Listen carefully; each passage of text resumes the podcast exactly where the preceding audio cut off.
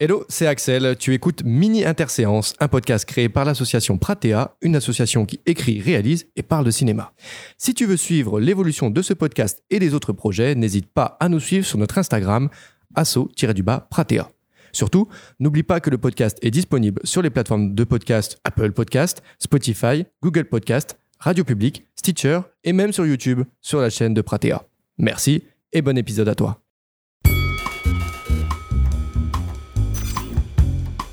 Et bonjour à toutes et à tous, vous écoutez le premier épisode de notre nouveau programme sobrement intitulé Mini Interséance. Un podcast comme son grand frère où on débat et réfléchit, mais pas trop, sur plusieurs films qui ont marqué le mois ou pas forcément.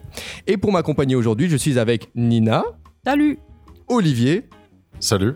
et Maxime. Et salut tout le monde. Comment ça va? Ça fait longtemps? Depuis The Whale? Et deux semaines. Ça fait... Oh, plus que ça non, ça fait bien trois semaines. Ah, Maxime, Ouais, on n'a moi, pas vu. J'étais dans la maladie, j'étais dans la mort et me voilà de retour. Et je suis bien content. Parce Oui. que j'étais dégoûté Pas de nous. pas. euh, bah, f- je sachez que, sachez que moi je vous aime avant tout. Et euh, j'avais trop de choses à dire sur The Whale, j'ai pas pu. J'étais dans la maladie et, euh, et j'ai la haine. Bah, si- sinon, on prend une petite section et dis-nous ce que tu voulais nous dire. Oh Je rigole, on n'a pas le temps. Ça va être le mot d'ordre de cet épisode, c'est on n'a pas le temps. Et toi, Olivier, depuis, ça dit quoi? Ah bah vous m'avez terriblement manqué. Ouais. Mais euh, beau- énormément de travail, beaucoup de vu beaucoup de films absolument fascinants. Ok, d'accord. Un film absolument fascinant que tu as vu? J'ai vu un qui s'appelle putain La petite oublié. sirène, le remake Disney. Yes, exactly. What? Elle est pas sortie? Non, il sort dans deux mois. ah, Putain, tu connais bien les, les sorties, toi. hein Allez. En fait, j'avais regardé une j'avais regardé une série qui s'appelle The Shield, Qui est absolument incroyable. De quoi The Shield. On dirait un truc Marvel. euh, non, non, non, ouais. pas du tout. C'est- l'anti-Marvel. D'accord. euh, bon, Je voulais pas te manquer de respect, hein, tu sais. euh. ah, mais je l'ai pris très personnellement. Ça va bien se passer. Eh bien, écoutez, moi, je suis ravi de vous accueillir dans ce nouveau format, hein, pas tellement nouveau d'ailleurs, où on va parler plus librement d'un film ou plusieurs films, sans axe prédéfini, mais où chacun partagera son avis et pourra tirer sur celui des autres. Et aujourd'hui, vous le savez, si vous avez lu le titre ou vu la miniature, mais il sera question de John Wick 4, Shazam, la rage des dieux et Apache. Et sans plus attendre, on va commencer avec notre bon vieux Keanu Reeves, bande annonce.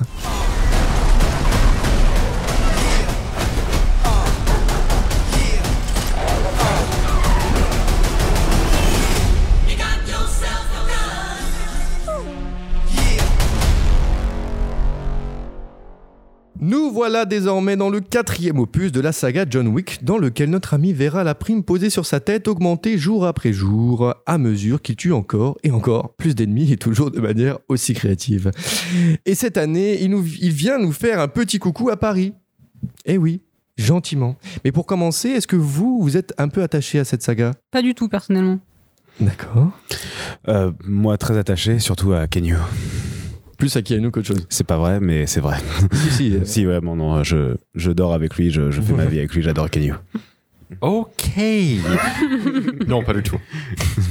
T'es pas du tout attaché à John Wick? Ah, j'ai cru, j'avais cru pendant, pendant, la, pendant la séance que tu étais euh, très attaché à cette Ah, pendant la séance, oui. Ouais, ouais, non, mais, j'ai, cru. à la saga, à la saga, ça ne m'avait jamais Ok, touché jusqu'à présent. Et d'ailleurs, vous aviez du coup des attentes personnelles euh, vis-à-vis de ce film ou pas? Euh, moi, personnellement, j'ai jamais vraiment été déçu par un John Wick. Je trouve même que ça a été une bonne évolution du début à la fin et qui a apporté toujours quelque chose autant euh, dans l'univers que dans euh, les chorégraphies de l'action. Du coup, j'étais euh, pas stressé par rapport à ce que j'allais voir ou j'avais pas peur de ce qui pouvait arriver. Et euh, moi, je sais juste que quand je vais voir un John Wick, c'est un, un John Wick, c'est un pur plaisir parce que c'est Ouais. c'est Chad Stahelski, c'est c'est c'est bien, c'est bien fait en fait.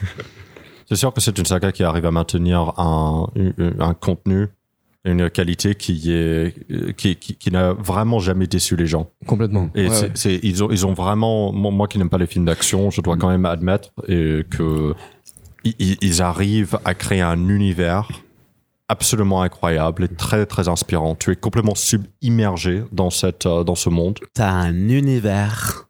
Non, What? T'as pas la rêve, dommage. Non, non, pas du tout. Ah putain, je crois que je l'ai presque. C'est quoi? C'est tu sais, dans l'émission, euh, où c'est la meuf. La nouvelle euh, star. Ouais, ça doit être ça. Où, Ouais. euh, et puis euh, tu, il, pa- il parle à une star et puis il chante et puis tu fais, mais t'as un univers. Ah, moi, moi qui avais l'espoir que ce soit à propos d'un film, Non. mais non, tu malheureusement. couperas ça. Non, pas du tout. Nina Moi, j'avais aucune attente non plus sur, euh, sur John Wick. J'ai vu que le premier. J'avais dit que je verrais tous les John Wick. Non, avant t'as celui-là. pas. J'ai vu le 1. J'ai vu le 1. Et le 1 m'a gonflé. Bref, enfin, le 1, je l'ai trouvé euh, assez mal écrit, Mm. euh, assez poussif, assez euh, épais. euh, Enfin, film d'action un peu classique. euh, et pareil, comme Olivier, Mm. c'est pas forcément ma cam, le cinéma d'action, surtout le cinéma d'action premier degré. C'est vraiment le problème que j'ai avec John Wick, c'est que c'est trop premier degré. Elle a dû surkiffer Shazam. Oula, alors là, le second degré peut-être trop, trop second degré, je sais pas. Après, Shazam. Mais je calmons-nous, Après, après. Je pense qu'ils se sont améliorés. Ah mais peut-être, mais justement j'y viens parce que le 4, j'ai- j'y suis allée avec aucune attente, même Hmm. peut-être un peu à reculons, en n'ayant vu que le 1. Et euh, finalement j'ai passé un, un bon moment Oui. devant, j'étais très impressionnée, j'avais très mal à la tête en sortant. 2h50, ouais. Ouais, 2h50, mais 2h50 qu'on sent pas passer. Hmm. Et, euh, et non, franchement, j'ai passé un bon moment, surtout euh, tout, tout le début, là où c'est au Japon, c'est à Osaka, putain, un Hmm. plaisir. Là, j'ai pensé à toi. en- Ouais, un plaisir. C'était- Oh, Nina, là. Là. C'est moi. Hop. Là. DiCaprio. Ouais. Oh, oh. Ici, c'est Nina. Non, c'est vrai que c'est quand même un. Euh, Enfin, pour avoir vu, euh, pour avoir vu les 4, c'est vraiment, et on est tous d'accord quand on a sorti la séance, c'est le film qui est le plus grand spectacle de la saga pour l'instant. Ouais. Celui Ouais. qui, bon, déjà, concrètement, est le plus long, mais aussi qui propose le plus de décors, le plus de continentales différents. En effet, on a Osaka, on va à Berlin, on va à Paris, et surtout, bah voilà, on va sur des lieux vraiment iconiques. Euh, sur Paris, à la fin, c'est, on n'a jamais vu des scènes d'action euh, euh, de cette proportion-là dans des lieux si iconiques euh, de Paris. Mais voilà, même euh, dans les décors en général, c'est un petit peu tout ce qu'a pu faire John Wick aupa- auparavant, en mieux, en plus Oh poussé. ouais, oh ouais, c'est ça. Et euh, ah, c'est un reproche qu'on pourrait peut-être lui faire et que moi j'ai entendu dans, dans, dans des euh, retours, c'était que euh, finalement le quatrième là, on sent un peu l'essouffle, que ça s'essouffle aussi parce que euh, en effet il se fait déjà pas mal, il s'auto-référence pas mal dans les scènes d'action, il peut se répéter et euh, il, euh, il, il, va, il va tellement loin qu'il y a un moment où on peut se dire ok là on est, on est, on est arrivé au bout. C'est euh, c'est juste euh, le dernier épisode qui termine en feu d'artifice où on pose tous les potards. Mais finalement euh, peut-être qu'on peut s'arrêter là et sans, sans spoiler euh, mais c'est vrai qu'il y a une sorte de conclusion qui est amenée par là qui pourrait terminer la, la saga John Wick Et, et parce que c'est pas le cas? La, la- la saga n'est pas terminée? Euh, il y a eu des rumeurs d'un cinquième, mais c'est des rumeurs qui sont venues avant la sortie du 4. Du coup, je sais pas si elles sont encore maintenues. Il y a Ouais. de 2020 et où euh, oui Warner disait oui on va faire un cinquième, c'est chaud. Le film, il fonctionne bien au box- au box-office ou Euh, pas? c'est le meilleur euh, démarrage pour un John Wick, le, le 4 là. Ah ouais, Ouais, ouais, Ah, il- Ça m'étonne même pas. Il, démonte tout. euh, Je pense que le bouche à oreille a dû faire un travail phénoménal. Il démonte tout, mais euh, en effet, en fait, il y a la Warner qui a envie de, de, de garder son sa poule aux œufs d'or. hein. C'est, c'est, c'est une saga qui rapporte énormément. Du coup, là, il va y avoir euh, un film avec Anna de Armas euh, sur s'appelle la Ballerina, qui est du coup un spin-off de euh, l'univers Hmm. euh, John Wick. Mais non. Ah, ok. Si, si, tu vois, vous vous avez pas vu Parabellum Vous avez vu Parabellum vous oui, on l'avait. mais dans Parabellum, à un moment où on est, euh, on est dans un théâtre euh, avec euh, une espèce de gang russe, et tu vois justement des danseuses, des ballerines Ok. euh, qui dansent, et ça va se baser sur un de ces personnages-là, qui est du coup Oh, aussi putain. les origines de John Wick. Et euh, apparemment, Keanu Reeves, ça dont dedans. on, dont on s'en branle un peu, non? Oui, on se branle, mais euh, globalement. Ça, ça vont nous faire une sorte de, de Star Wars là où ils prennent des personnages qu'on a vus une fois dans un film C'est ils ça, c'est ça. une série dessus. Mais du coup, c'est assez intéressant, c'est c'est se voir. euh, Est-ce que la saga et l'univers John Wick est assez riche pour nous raconter encore quelque chose? Est-ce qu'ils vont essayer de nous faire une sorte de pseudo John Wick, ou alors de vraiment partir sur totalement autre chose, mais dans le même univers pour nous raconter une nouvelle dimension, dimension de cet univers-là Euh, On va voir un petit peu euh, euh, qu'est-ce qu'ils vont prendre. Moi, je pense que l'univers me paraît quand même assez riche pour pouvoir l'explorer de Mm. d'autres façades, mais euh, on n'a plus qu'à espérer qu'il soit pas dans un espèce de d'essayer de refaire vivre John Wick, de le continuer à faire vivre par Anna de Armas, et essayer de vraiment se plancher sur autre chose. On va voir. Et il y a la série de Continental aussi qui va arriver avec. euh, Ah ouais. Ah oui, Ouais. même pas au courant. Waouh. ah ouais non ça ça c'est c'est une c'est devenu intéressant par contre sur le Continental. Moi, parce que déjà, ça m'intéresse un peu plus. Genre, juste le titre et potentiellement le thème. Mais euh, merci Maxime en tout cas. Et euh, toi Olivier, alors donne-nous cet avis sur, euh, sur John Wick. Alors juste, juste pour rebondir, et c'est c'est- c'est- c'est- c'est lié à John Wick 4, mais je pense que l'univers est inépuisable car ce n'est pas trop riche. Hmm. Dans la mesure où une des, des, des singularités avec John Wick, c'est qu'ils ont l'humilité et l'intelligence de nous pas donner énormément de, de détails sur cet univers. Cet univers est extrêmement mystérieux. On n'a pas, on ne sait pas exactement si c'est un, monde parallèle, si c'est, Ouais. Je vois ce que tu veux dire. ouais. on, on, on- on ne sait pas, c'est- un monde, c'est une sorte d'anarchie criminel qui est organisé, qui a des colonnes, qui, qui a des colonnes vertébrales. Il y, a, il y a- il y a vraiment cette idée, bah, je rebondis là-dessus, cette idée de monde parallèle qui n'est manifestement pas le monde dans lequel on vit, tu vois. Right. Un Il y a un truc con, mais euh, on est dans un film d'action, c'est sûr et tout. Mais est-ce que dans la saga John Wick, vous avez vu une fois des flics? Jamais. Je n'ai Ah. jamais, je n'ai jamais vu de flics Mais dans la saga. Question. Et je, et, je, et- et je me demande si c'est juste par, euh, euh, par feignantise. Oui, on va pas se mettre, des- les scénaristes, on va pas se mettre des, des, des flics sur le dos, ça va casser l'action et tout. Mais je pense qu'il y a vraiment cette idée de. On est, on, c'est, c'est un autre monde qui nous Ah est proposé. Et, Non, au et, euh, contraire. ouais, ouais, ouais. Au contraire, c'est c'est la, la, la famille Corleone a arrivé à acheter euh, bah, euh, l'État et ils ont créé une, une sorte Ouais, de. il y, a y vraiment un truc du genre. c'est ouais. une nation mafia. C'est la Corse. C'est- non, non, mais ça marche extrêmement bien. Tout est beau, ça marche. Problème avec les corps. Why? Why? Je suis un edgelord maintenant parce que j'ai dit ça. Ah oui, ça y est. What? Podcast d'Edgelord, let's go. Non, mais c'est vrai. Mais, mais c'est ça, c'est ça qui est bien, c'est que car ce n'est pas trop riche, et je dis pas que l'univers n'est pas euh, euh, complètement ingénieux, c'est qu'à chaque fois, ce, ce, ce n'est quasiment jamais répétitif, et à chaque fois il y a de l'imaginaire là-dedans, ça c'est sûr. Mais le fait qu'on ne donne pas trop de détails, ça permet à ce que, en fait, une bonne partie de l'univers, peut-être même la majorité, ça dépend des individus, mais une énorme partie de l'univers existe dans notre propre imaginaire. C'est un iceberg. Et ça, ça fait en sorte que c'est complètement, c'est toujours inépuisable. Parce qu'il y a toujours des, des nouvelles informations qui se produisent, mais dans l'individu euh, lui-même, Hmm. qui, arrive à, qui arrive à refléter sur ce film. C'est c'est- c'est- c'est- c'est une force absolument colossale. Chaque élément de l'univers, en fait, te dit tu, tu ne vois pas tout. Right. À derrière ce que tu vois, il y a tout un système que tu ne verras pas. Exact. En effet, c'est une grande force en général, c'est toujours garder à l'idée qu'il y a tout un monde auquel tu ne peux pas avoir accès parce que tu ne peux pas rentrer Right. dedans, qui t'a interdit. Exactement, tu, tu, tu remplaces le vide Hmm. en tant qu'individu et on te donne tous les éléments et toute la cohérence pour que tu puisses euh, le, le- le remplir de manière convaincante. Et c'est- c'est c'est- c'est très similaire à des personnages qui n'ont aucune backstory. Hmm. Où très souvent, ces gens-là, on ne connaît rien sur leur passé. Je pense à, je sais pas, ça peut être euh, le méchant euh, Anton Chigurh dans No Country for Old Men, par exemple. Ouais. On ne connaît absolument rien sur lui Hmm. et pourtant, il est complètement convaincant et il n'est jamais. Il y a un exemple encore plus parlant que celui-ci. Ouais, vas-y. Euh, de Joker dans The Dark Knight. Exact. j'étais Mais non. sûre que t'allais dire C'est genre- ça. C'était, c'est genre l'exemple. Exactement. Bon, c'est pas aussi Ouais. parce que c'est mon film préféré. Après, bon. euh, Yeah. Attends, c'est ton film préféré? C'est mon film préféré. Vous le film. savez désormais, c'est mon film préféré, The Dark Knight. J'ai pas aimé. Ah là, autre débat, Autre débat. Mais en effet, très bon exemple. Ouais. Mais pour être très succinct sur euh, John Wick, parce qu'on n'a pas énormément de temps, euh, ce, ce, ce, ce, ce film m'a- m'a provoqué énormément de pensées parce que je me suis dit, est-ce que c'est possible qu'un film sans de vrai, on va dire, de substance, sans de vrais messages, sans de, de on va dire, de, hum, de, de, de messages, euh, est-ce que c'est possible que ça soit de l'art? Et ce film m'a convaincu que peut-être c'est absolument possible. Parce que si on voyait ça sur un théâtre, imaginons, on dirait non, mais c'est c'est absolument de l'art, c'est comme, c'est comme de la danse. Oui, ben, Hmm. Ouais, ouais, oui, oui. pour, pour faire une référence là-dessus, mais pour, pour faire une référence à Berlin, mais il y a une non mais la, la, la, la créativité visuelle Mm. des arts martiaux des arts martiaux et De tout. de, de, absolument tout est telle que on est oh, genre en, en termes de plasticité oui c'est c'est c'est c'est c'est une œuvre Ouais, c'est ce que je disais à Axel en sortant de la séance. C'est un film Pinterest.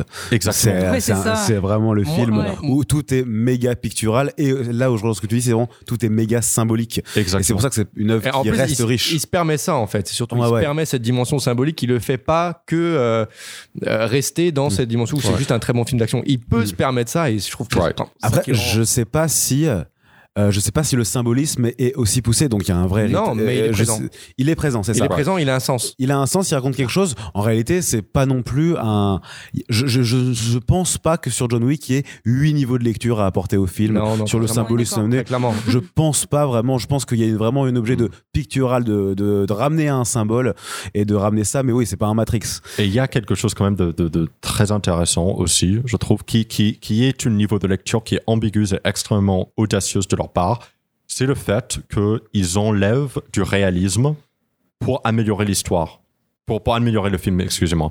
Et ça, c'est quelque chose, c'est un risque immense. Ouais. Et ce, ce- ce- ce dont je parle, c'est cette idée qu'on est tellement dans l'anarchie que les gens s'en foutent du crime.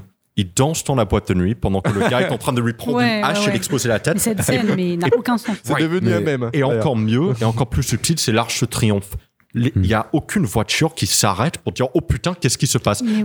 les voitures s'accélèrent. Ouais, pour habiter pas très loin du Sacré-Cœur aussi, va, va réserver le Sacré-Cœur à, à la Golden Hour le matin comme ça là, sans personne. parce- Et vraiment Oh my juste, euh, ils ont appelé la mairie. Alors Bah, en ils l'ont- fait, ils l'ont fait puisqu'ils ont tourné là-bas. donc. en fait, ah ouais, bah, eux, ils l'ont fait, vraiment. Mais tu vois, t'imagines juste, euh, ils ont appelé la mairie. Oui, alors on va juste, il y a juste une petite garde de gang à se régler. On va juste euh, privatiser le lieu le matin et vous en faites pas. Et puis, enfin, même juste organiser un, un concours de tir à tir à l'homme dans Paris avec un milliard de personnes qui crèvent. Du coup, tu as une mise de cadavres. Et tout, oui, tout est normal. totalement. Tout est normal. Que pourrait-il mal se passer, euh, vraiment euh, Les éboueurs le matin? oh bah alors oh bah alors Après la crise des gilets jaunes et des poubelles, oh, des cadavres, putain, mince Ah, c'est pour ça qu'ils sont des grèves. Ils ont marre de raverser des, ca- des cadavres. C'est plus des poubelles, c'est vraiment un cadavres. C'est le tas. Et Nina, du coup, donne-nous cet avis si précieux sur John. Wick 4. Bon, je suis moins, euh, moins dithyrambique que vous parce que moi, encore une fois, il y a vraiment ce problème du premier degré qui m'a un peu laissé, pas en dehors du film, parce que j'ai quand même. euh, j'ai quand même accepté le spectaculaire du film, j'ai quand même accepté l'esthétique absolument bluffante euh, du film, etc. Mais euh, j'ai lu dans beaucoup de critiques que c'était un film très généreux. Et je suis totalement d'accord avec ça, c'est généreux sur plein de points. Mais j'aimerais bien plus dire qu'on est sur du too much parfois. Moi, le du- too much, par exemple, c'est Parabellum et c'est pas le 4. Ok, Bah après, encore une fois, j'ai vu que le du premier et le 4. ah ouais euh, moi, moi, Parabellum, je, je- Je suis d'accord. on va, je vais laisser terminer Nina, pardon. Mais ouais, bah, en fait, c'est trop, sur plein de points, trop de mouvements, trop de bruit, trop de bagarres, trop, parfois trop cliché. C'est euh, c'est trop, euh, trop bling-bling aussi, je trouve, trop, trop de néon. Enfin, il y, a y a un truc qui est dans le too much. C'est pas forcément une critique hein, que je fais. Mais c'est un parti pris du film que j'ai que j'ai vu. Et le problème que j'ai, c'est que ça reste à côté de ça trop premier degré. Hmm. Et que moi, c'est ça que j'aime avec le cinéma d'action. Et je pense pas que ça, soit, ça doit être un, un critère euh, absolu mais c'est que j'aime le second degré et le côté plus fun du, du côté euh, ouais, des bagarres pendant Et- et t'as- 2h50. Quoi. T'arrives pas à en avoir là en regardant ce John Wick là T'as pas réussi à dire à un moment il y a un peu il y a un peu ce truc fun. Il y a euh, des moments un peu fun quand, euh, quand il fait des trucs avec son pistolet de John Wick euh, un peu, un peu marrant, tu vois. J'ai pas d'exemple en tête, mais euh, je sais pas, des moments où il tape dans les couilles de ses, euh, de ses ennemis où t'es là, genre, ah, c'est un peu marrant, tu vois. Mais c'est trop fois, rare. dès qu'il a plus de chargeur, il balance son flingue. Ouais, ça, tu vois. Ça, c'était bah, drôle. exactement. Bah, ça, c'est le genre de moment un peu trop rare, je trouve, de- du, du film. Ouais. Pourrait mériter à être un peu plus euh, léger. Parce que là, ça se prend trop sérieux, je. Parce que en effet, il y a quelque chose de complètement absurde de base dans le scénario de John Wick, c'est qu'il bute des centaines de gars pour un putain de, de chien. Euh, c'est Mmh. quand même la base. C'est de là que ça part. C'est de là que ça part. Mais c'est ça vraiment. en fait. Après, c'est peut-être une volonté du film, c'est que ça se base sur une ambiguïté un peu dont on ne sait pas si c'est sérieux. Côté euh, Théon Greyjoy a buté mon chien, donc euh, je redeviens un méchant. Théon Ah. Greyjoy. Mais c'est lui C'est vrai Mais oui. Putain, je me rends compte que maintenant, mais oui Mais ouais, c'est Théon Greyjoy. Après Mais tu vois, c'est ça a commencé comme ça quoi. Il lui a tué son, son chiot et il redevient, euh, il redevient le Baba Yaga. euh. Donc ça se base sur un truc. Est-ce que c'est sérieux ou est-ce que juste on n'est pas nombreux à trouver ça drôle Enfin, j'ai j'ai du mal à me, à me situer là-dessus. Donc j'imagine que ça se base quand même. On a fait quatre films là-dessus sur quand même. On a buté son chien et il revient quoi. Donc est-ce que c'est absurde et on en rit c'est- C'est de là que ça part, mais c'est pas non plus le bah, encore une fois, j'ai pas vu les deux autres. Mais Eh dans ben le voilà. 4, ça a l'air quand même d'être euh, un truc sur lequel on revient. Il y a plus euh, l'arc de la rédemption qui est, qui est- qui est- qui est- qui est beaucoup plus présent. Moi, Bah, je, après, je- je ressens moins le chien quand même. Ce on va qui, pas se mentir. oui, ce qui se maintient à dire, c'est vraiment je veux rester en vie pour me souvenir de ma femme. Il y a une parole euh, que je trouve très juste qui définit vachement bien le personnage de John, Qui est euh, dit par euh, le, euh, le le comte, le méchant du film. Là, c'est Le marquis voilà, le marquis, voilà, Ouais, ouais. qui dit John Wick est un fantôme à la recherche d'un cimetière. Je trouve que ça résume bien parce que tu te rends compte que John Wick c'est une idée, c'est pas un personnage qui a un but, c'est pas un personnage qui a un sens, il n'est, c'est pas un personnage qui va amener défendre une valeur pour la société genre euh, faut sauver la famille et puis il faut et puis il faut faire pas du mal aux animaux et puis il ne défend rien Mm. c'est un mouvement c'est un concept qui se balade Mm. et qui attend de mourir en fait et euh, c'est comme quand euh, non, je- non, je- après je vais spoiler mais euh, pas que je spoil Bah, sinon, on fait, fait un décompte. Tu dis, je vais spoiler dans 3, 2, 1. Revenez dans. euh, 30, pro- les 30 prochaines secondes, enlevez-les. 3, 2, 1.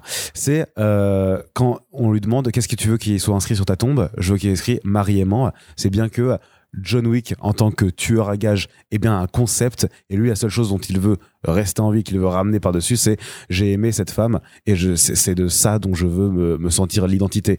Alors que c'est de John Wick le tueur, lui est conceptuel, c'est un fantôme à la recherche d'un cimetière. Juste par rapport à ça. Est-ce que ça fait 30 secondes? Pensez. Parce que Je- si les gens ont sauté 30 secondes, là j'ai envie de rebondir sur ce que t'as dit. Faut que j'attende 30 secondes pour leur dire je vais vous remettre 30 secondes dans la gueule. Non, je pense que genre, je pense en vrai c'est pas une partie très Bref, importante. Je vais essayer. Non, si, moi je trouve ça très très important Mais, parce que euh, en fait, je pense au-delà de de, de l'idée de mouvement que représente John Wick, je pense surtout aussi c'est la, la prise de conscience sur ce qu'il est et sur ce euh, dont il a envie d'être, euh, dont on se rappelle de lui. Ouais. Tu vois, il y a aussi, ce- il y a aussi ce- ce- ce- ce- cette grosse question-là. Et dans l'exemple que tu viens de, de donner, je, je- je l'ai- plus ressenti comme. euh, c'est parfaitement cohérent avec ce que tu viens de dire, mais sur euh, vraiment ce qu'il a incarné et ce qu'il veut, et, et ce qu'il veut que. hum, Comment dire euh, ce, ce dont il a envie de. De laisser trace De laisser en trace, oui. c'est- Je sais pas parler français, là. c'est- J'arrive pas à mettre des, des mots, là, bout à Ça va bout. bien se passer. Mais euh, non, parce que je- vraiment, la, la grammaire de, et la syntaxe de ma phrase, là, est vraiment très compliquée. Mais je pense que vous avez compris. Je pense- compris. Je pense Mais- que tu pensais pas que dire ces choses-là. On a encore un peu de temps ou euh, Bien sûr, et j'ai pas donné mon avis. Tu vas me respecter un petit peu Ah, c'est vrai. Eh, Mais oui. Ah, mais vous êtes présentateur. Et, et- et je suis présentateur et je donne mon avis. hein. Ah, c'est incroyable ça. Et tu mixes. Et non, je mixe pas. Enfin, Ah, si, si, si, si, je mixe un petit peu quand ouais. Maxime, euh, son part en couille. quand il fait ça, par exemple. Tu vois, là, j'ai envie de lui en mettre une, lui en coller une. Et, euh, et non, non, non, bah, moi, sur le film, en fait, je dirais que ils savent très bien ce qu'ils font, quoi. Et puis, ils le font bien. Et, euh, ils savent très bien, ils se disent, au-delà du fait d'avoir un univers scénaristique parfaitement cohérent, sans être non plus giga complexe, mais tout de même intéressant, ils savent ce qu'ils font ils se disent, on va le faire encore mieux que la dernière fois. Et ce film, en fait, il va venir en fait nous déposer plus ou moins des gros shots de dopamine à en faire euh, rougir TikTok. Hein. Mais sauf que là, la différence c'est que c'est- c'est fait avec talent. Et euh, ce film va essentiellement donc se concentrer sur euh, sur l'action. Ça c'est pas c'est pas un secret, mais il se pose vraiment la question de comment je vais la renouveler. Si je me concentre vraiment sur l'action et sur ce que sur, sur ce que fait le film, il se pose vraiment la question de comment je vais la renouveler. Et selon moi, c'est très simple. En fait, ils ont pris une carte du monde. Vois, ils ont pris une carte du monde. Ils ont fait bah tiens, on n'est jamais allé au Japon, on n'est jamais allé en Allemagne. Ouais, oh putain, puis Paris c'est bien quoi. Ah, Il y a beaucoup de gens qui l'ont fait. mais bien allez, Paris. Paris, ça serait stylé de ouf. Et en fait, ils sont pas arrêtés là parce qu'en fait, c'est des gens euh, sérieux, quoi, un peu intelligents. et ils se sont dit, on va là-bas, mais à une condition, on va utiliser tout ce que le pays, tout ce que la tradition met à disposition, que ce soit dans, oui, dans, dans, dans la tradition, dans, euh, dans, dans, dans la ville, dans son décor et dans ses particularités. L'univers est vivant. Exactement. Et l'utilisation de l'univers, mais sincèrement, Hmm. la- euh, juste l'émotion, juste, mais la dernière heure à Paris, c'est- Ouais. euh, là je peux, je peux me lâcher un peu plus. Mais le- la dernière heure à Paris, j'ai jamais vu ça de ma vie. J'étais vraiment, euh, J'ai marché sur ces marches. exactement, et euh, pas aussi vite que lui, ni en trottinant et ni sans transpirer. Mais euh, oui, oui, clairement. Et avec des mecs qui, mecs qui veulent me mettre une balle dans le cul. non non, non, mais c'est vrai que toute l'action du film, en fait, euh, travaille avec l'environnement, avec la particularité de chacun des personnages. Genre euh, le Hitman en mode, euh, euh, oui, Hitman, hein, on peut, Ouais. on peut Littéralement. clairement dire que c'est. Et en mode, en mode. Oh là là. en mode, en mode Daredevil. Mais, putain, mais un régal de créativité, d'utilisation d'objets et de, et de, de, de, de, de- de vraiment de, du langage propre. à- tu vois ça à Moi, j'y crois pas une seconde à ce qu'un aveugle arrive à faire tout ce qu'il fait. Mais la façon, l'interprétation et le jeu de mouvement que met en place Donnie Yen est à la fois tellement euh, cohérente, convaincante, drôle, Mmh. euh, dynamique et euh, violente. Et ça marche juste trop bien qu'il y a vraiment je m'en balais je m'en balais c'était juste Ouais. c'est un aveugle qui va shotgun 8 gars face à lui avec sa canne Je Mais qui à un moment chaud. quand même s'arrête pour dire T'es mort ou pas? Intelligent en fait. mais c'est c'est- c'est- Et c'est intelligent. même la partie de poker tu vois c'est trop il est aveugle mais, non, mais autour de l'Arc de Triomphe, donc oui, c'est vrai, il y a le côté réalisme et tout, mais je pense que c'est vraiment alimenté par cette question de d'univers un peu parallèle ou ouais, c'est pas vraiment. Je pense pas que c'est chez nous, tu vois. c'est- Il y a, il y a un Mm. peu, ce truc- c'est pas Mm. chez nous, quoi, tu vois. Mais c'est ça la force de John Wick, je pense. C'est ce côté euh, tout miser sur l'invraisemblance et quand même réussir à faire en sorte de faire accepter cette invraisemblance au spectateur et cet univers qui est pas forcément réaliste, Mm. mais on, on l'accepte euh, volontiers. Et en plus, mais l'utilisation de l'Arc de Triomphe Tu vois, il y en a eu des films d'action qui sont venus à Paris. Le dernier en date, c'est peut-être euh, le dernier Mission Impossible. Ouais, ouais, Mission Impossible. L'utilisation de l'art de triomphe et de son motif du cercle. Où là, t'as vraiment, au, dé- au début de la, de la, de la baston qui se passe autour de l'arc de triomphe, t'as vraiment en fait des voitures qui se croisent Mm. autour de l'arc. Mm. Et il y a un peu ce truc où, tu sais, les combats de chevaliers à l'époque où, tu sais, ils se croisent, ils essayent, ils, ils Ah essayent oui. de, ils essayent de se taper, de, de se toucher, quoi. Et il y a vraiment ça pendant 3-4 minutes où le combat, euh, c'est essentiellement Ah oui. ça. Il tourne autour. Et moi, j'ai vraiment retrouvé ce truc-là. Et... Comme dans le vieux Paris, Oui, voilà. quand Voilà. on faisait des Mais batailles. voilà. Ouais, ouais. Mais trop bonne idée, quoi. Est-ce Juste que- quelle utilisation, mais quelle bonne utilisation, quoi. C'est, ça, ça peut être une, une idée qui paraît simple, mais il faut la mettre en place. Et je crois qu'ils ont pas tourné à Paris d'ailleurs. Mais bref, c'est pas ont- grave. Cette scène-là, je crois que c'est pas tourné à Paris. Ouais. Mais, mais juste trop, trop bien, quoi. Mais je- le kiff que tu prends à regarder ça et à, à, à- à- à voir à quel point il se, vraiment, il se casse la tête à comment je vais faire quelque chose de créatif, comment je vais interagir avec ce que le décor me propose, et euh, tout en gardant la chose euh, non barbante. Parce que c'est- j'ai eu juste un petit peu cette impression-là dans Parabellum où les scènes d'action euh, sont très longues, comme dans John Wick 4, mais dans Parabellum, il y a des moments où je me faisais chier, quoi. Ouais. Genre vraiment dans Mm. le dé- au Maroc ou dans le désert, je sais plus, euh, avec euh, Ali Berry, là. Mm, ouais, euh, Extrêmement où- chiante, cette scène. Je, je- je me faisais un peu chier. Gros ventre mou et puis. alors que euh, là, il n'y a, pas ouais. une ac- il y a pas une scène d'action qui est longue dans laquelle je me fais chier. quoi. Hmm. C'est vraiment, je, je- je prends des shots de dopamine sur shots de dopamine. sur- par rapport par rapport à ce truc là quand, quand même euh, je vais revenir un peu dessus mais euh, moi je suis entièrement d'accord avec toi et puis j'ai vraiment kiffé ma séance parce que ce qu'on ce sur quoi on tourne depuis tout à l'heure c'est que c'est John Wick c'est vraiment un artisanat un artisanat de la chorégraphie Ouais, ouais, ouais. qui est héritage de énormément de choses qui s'est pas enfin c'est surtout c'est Chad, Chad Stahelski arrive à bien prononcer son nom c'est Chad. c'est- Chad Il porte bien- son prénom, ce. J'adore ce mec. Non, voilà, qui était le chorégraphe de Matrix, euh, de- qui était la doublure de Keanu Reeves sur Matrix et qui a euh, participé avec David Leitch euh, à créer un petit peu à des, réalis- des chorégraphes qui sont devenus réalisateurs et qui ont amené un vrai esthétisme euh, dans, dans le cinéma, cinéma d'action et de- du coup de l'art de la chorégraphie, de la chorégraphie euh, mais de plein de pays différents. Et de John, dans John Wick, à chaque fois qu'ils allaient dans un pays, ils appelaient les chorégraphes du pays en question. Ouais. C'est déjà Oui. juste, c'est Ouais, ouais. con. Absolument, ouais, j'ai vu ça, ouais. C'est génial. Enfin, ça, ça va même au-delà du film, quoi. C'est vraiment ce côté euh, autour du film et ils font, ils, ils poussent cette démarche jusqu'au bout, quoi. C'est de cohérence et Ouais. puis en même temps de logique et de... voilà. C'est vraiment John Wick.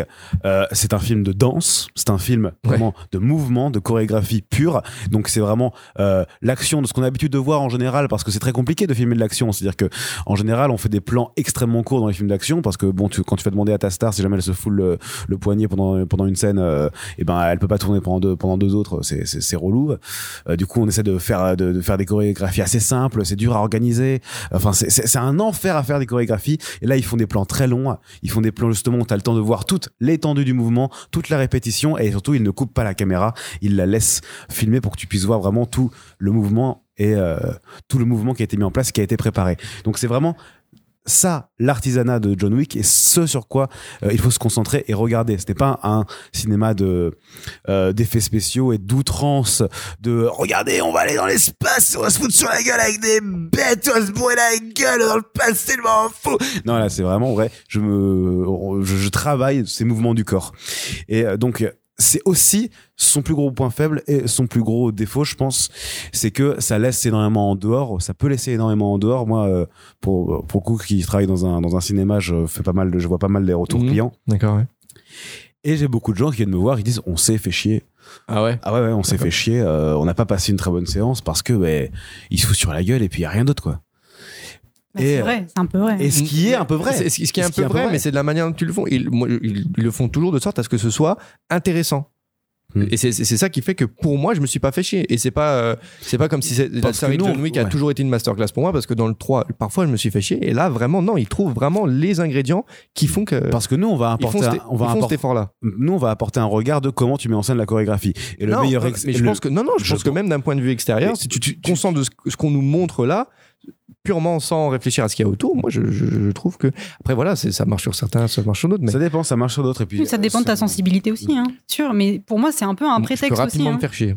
Surtout. Ouais, mais après, euh, ouais, je, je trouve que John Wick, ça peut vite euh, prendre la tête euh, d'un prétexte euh, un peu comme un film porno. Où vraiment, bah, t'as un scénario. Bon, Hmm. peut-être j'abuse un peu, hein. Peut-être je suis peut-être qui un peu de mauvaise foi. T'a- T'abuses carrément. Je suis peut-être un peu de mauvaise foi, mais il y a certains moments où je me suis dit, bon, j'ai l'impression de voir le même système qu'un porno, c'est-à-dire euh, il y a une histoire qui est là. Mais c'est quand même. C'est quand même. Tu, tu m'aurais dit le même système de TikTok, mais au final, c'est pas si éloigné que ça. Donc, euh. Bah, on peut comparer les deux, hein. Mais euh, il y a un côté, bon, bah, il y a une histoire qui est là, mais on va montrer aux gens ce que les- ce qu'ils veulent voir, quoi. C'est-à-dire des gens qui baissent, quoi. Et là, on montre des gens qui se battent. Donc, euh, c'est un peu, je suis désolée, hein, mais c'est comme ça que l'ai, c'est comme ça que je l'ai vécu. C'est très vrai. Et euh, peut-être. euh, Est-ce que le principe peut-être que suffit en lui-même Est-ce qu'il y a une symbolique euh, comme ça? Est-ce qu'il y a une dimension symbolique comme ça dans les bandeaux? Pas sûr. hein. Mais en même temps, comment ça ça trouve, il y a Ah, un symbolique comme Ça un- se trouve, il y a un putain de sous-texte. Hein, vous regardez juste pas Bah, je t'invite Non. à à regarder le film Gorge Profonde qui est très intéressant ah, Linda Lovelace. Ouais. Tu l'as Quoi? vu? Mais de quoi vous parlez? C'est vrai, mais C'est un vrai quoi Mais on l'a dit en cours, c'est le film le plus rentable de l'histoire. Non. Non, c'est le projet Blair Witch. Officieusement. Non, c'est pas pas normal. C'est compliqué. Bah là, ça n'a aucun rapport avec euh, ce qu'on dit, mais le projet Blair Witch officiellement, c'est le film le plus rentable de l'histoire. Ouais. Mais Gorge profonde, c'est un film qui a été extrêmement, c'est bizarre dit comme ça, qui a été ex- extrêmement rentable parce que c'était beaucoup de, de, de cash en fait et de sous le manteau et de Mm. Et donc on se passe les cassettes euh, comme ça dans la rue, mais du coup le, Mm. le chiffre Ah, d'affaires a total n'a pas, été calculé. distribution. euh, Non. Ah ouais bah c'était un porno quoi, et à l'époque des cassettes quoi, donc tu, Ouais. C'est le. tu voilà. distribuais le film en, C'est le en cachette dans des, dans des des sex pornos. shops. Mais mais il y a bien une, une, une société de, industrielle qui a, qui, qui a dû fabriquer ces cassettes-là, quoi, qui qu'on qu'on dû en faire une certaine Ouais, ouais, mais quantité. euh, mais il y a eu, il y a, il y, a, y a sans doute eu ça. Il y a eu un chiffre d'a- d'affaires là-dessus, mais on se rend pas compte à quel point les cassettes ont été revendues après par des petits revendeurs dans la rue et, que ça a été euh, un, mais un succès euh, de fou. Waouh. Ça dit énormément Et- sur notre société, je trouve. On le film le plus rentable de l'histoire est dames, Est-ce que ça vous dit qu'on conclut ouais. sur cette belle note C'est vraiment. Ju- Juste un, un dernier truc. Non. Si, Allez, non, si on fait un spin-off porno de John Wick 4, Ça doit exister. Avec des flingues. pas en- Ça doit exister. C'est quoi la règle sur. Internet que tous les pornos existent euh, S'il y a une idée, c'est que le Oui, porno existe. si- euh, si- Il y a un porno sur les gilets jaunes, par exemple. Quoi Il y a, Wow. Il y a une règle, c'est la règle Oui, 400, il je sais pas quoi. euh, je sais, oui, Il y a un nom à cette règle-là, c'est Ouais. vrai. Euh, tout ce qui est sur Internet existe en porno. C'est ça. Mais un t'as une idée? T'imagines que ça C'est- peut pas exister en porno? existe Ça existe en porno. Ça existe déjà en porno. Ça existe. Euh, Wow. donne- de- de- Tout donne- C'est-à-dire que le porno une est précurseur ou c'est dans quel Pardon sens? Dans- non, dans le sens où tout le monde Une a. Tous les pornos ont été une faits. quoi. licence. Une licence de. Euh, Dis un nom euh, de- d'œuvre que t'aimes bien. Spider-Man. Alors là. bah, ça, ça, ça, Mon gars, les baisers retournés. Boxy Malone. ça, ça existe.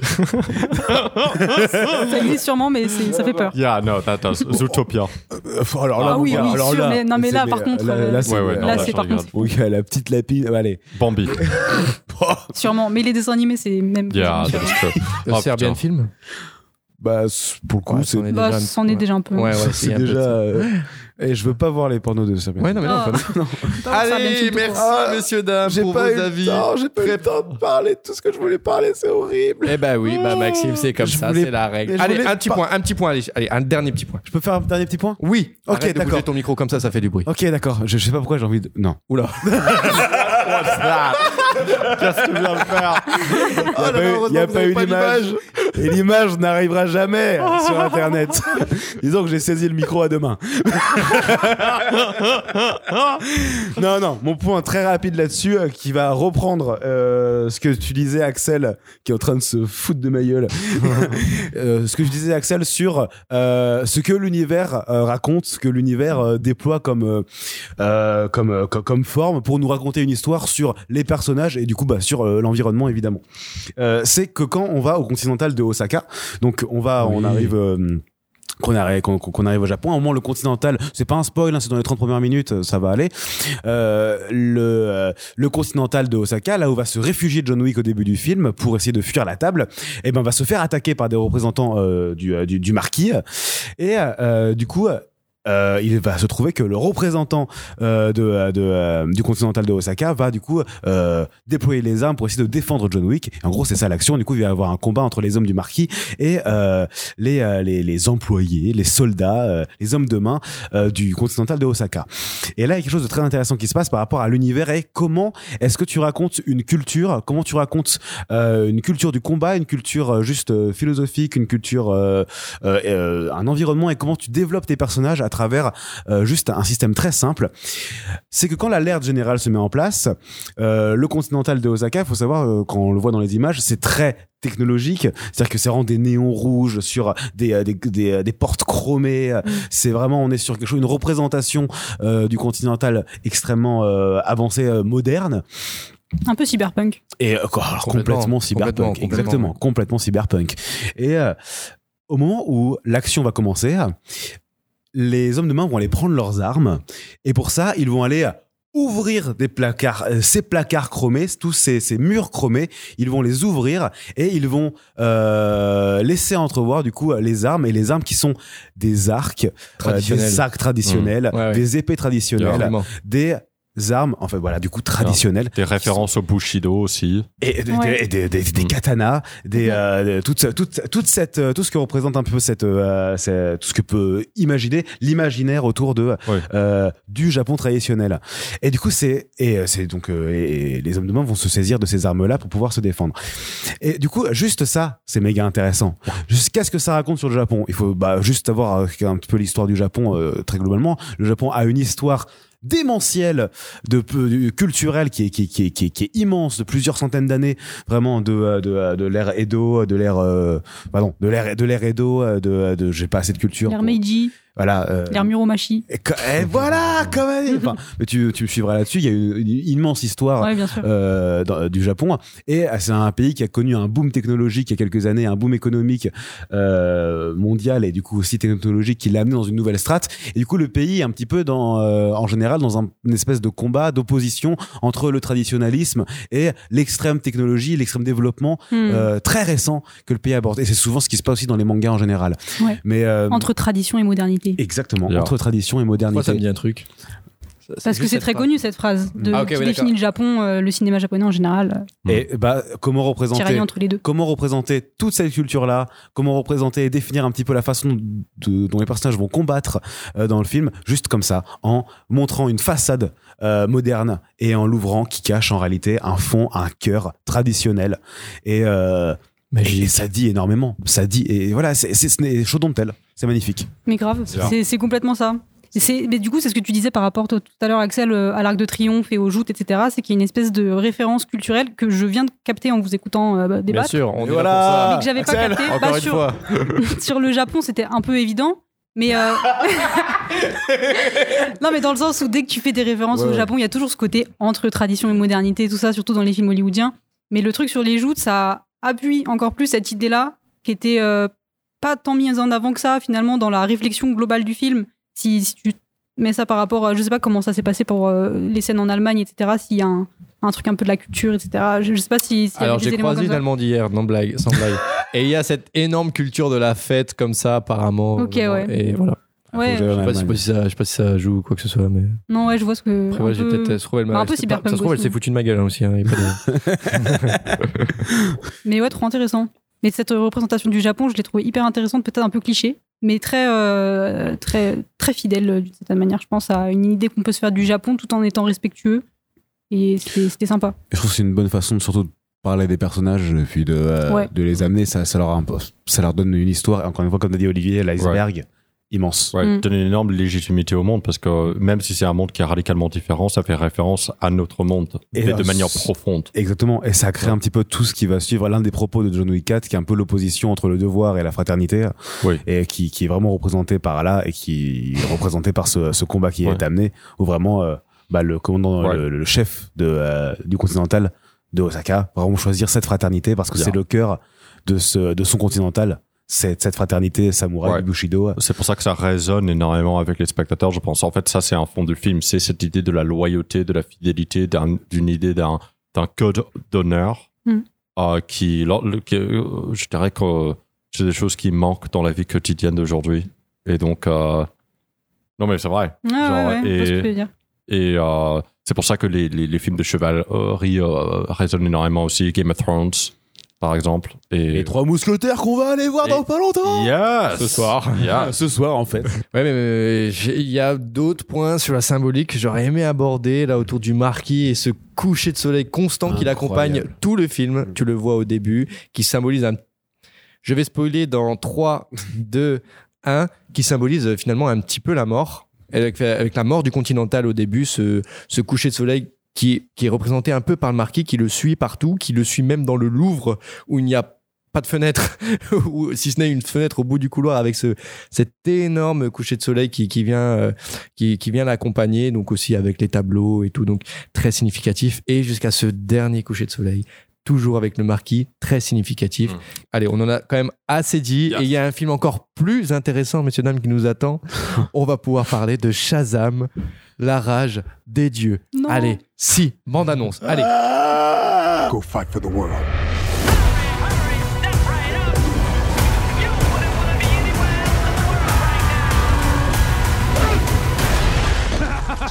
I just threw a truck at a dragon. I love my life.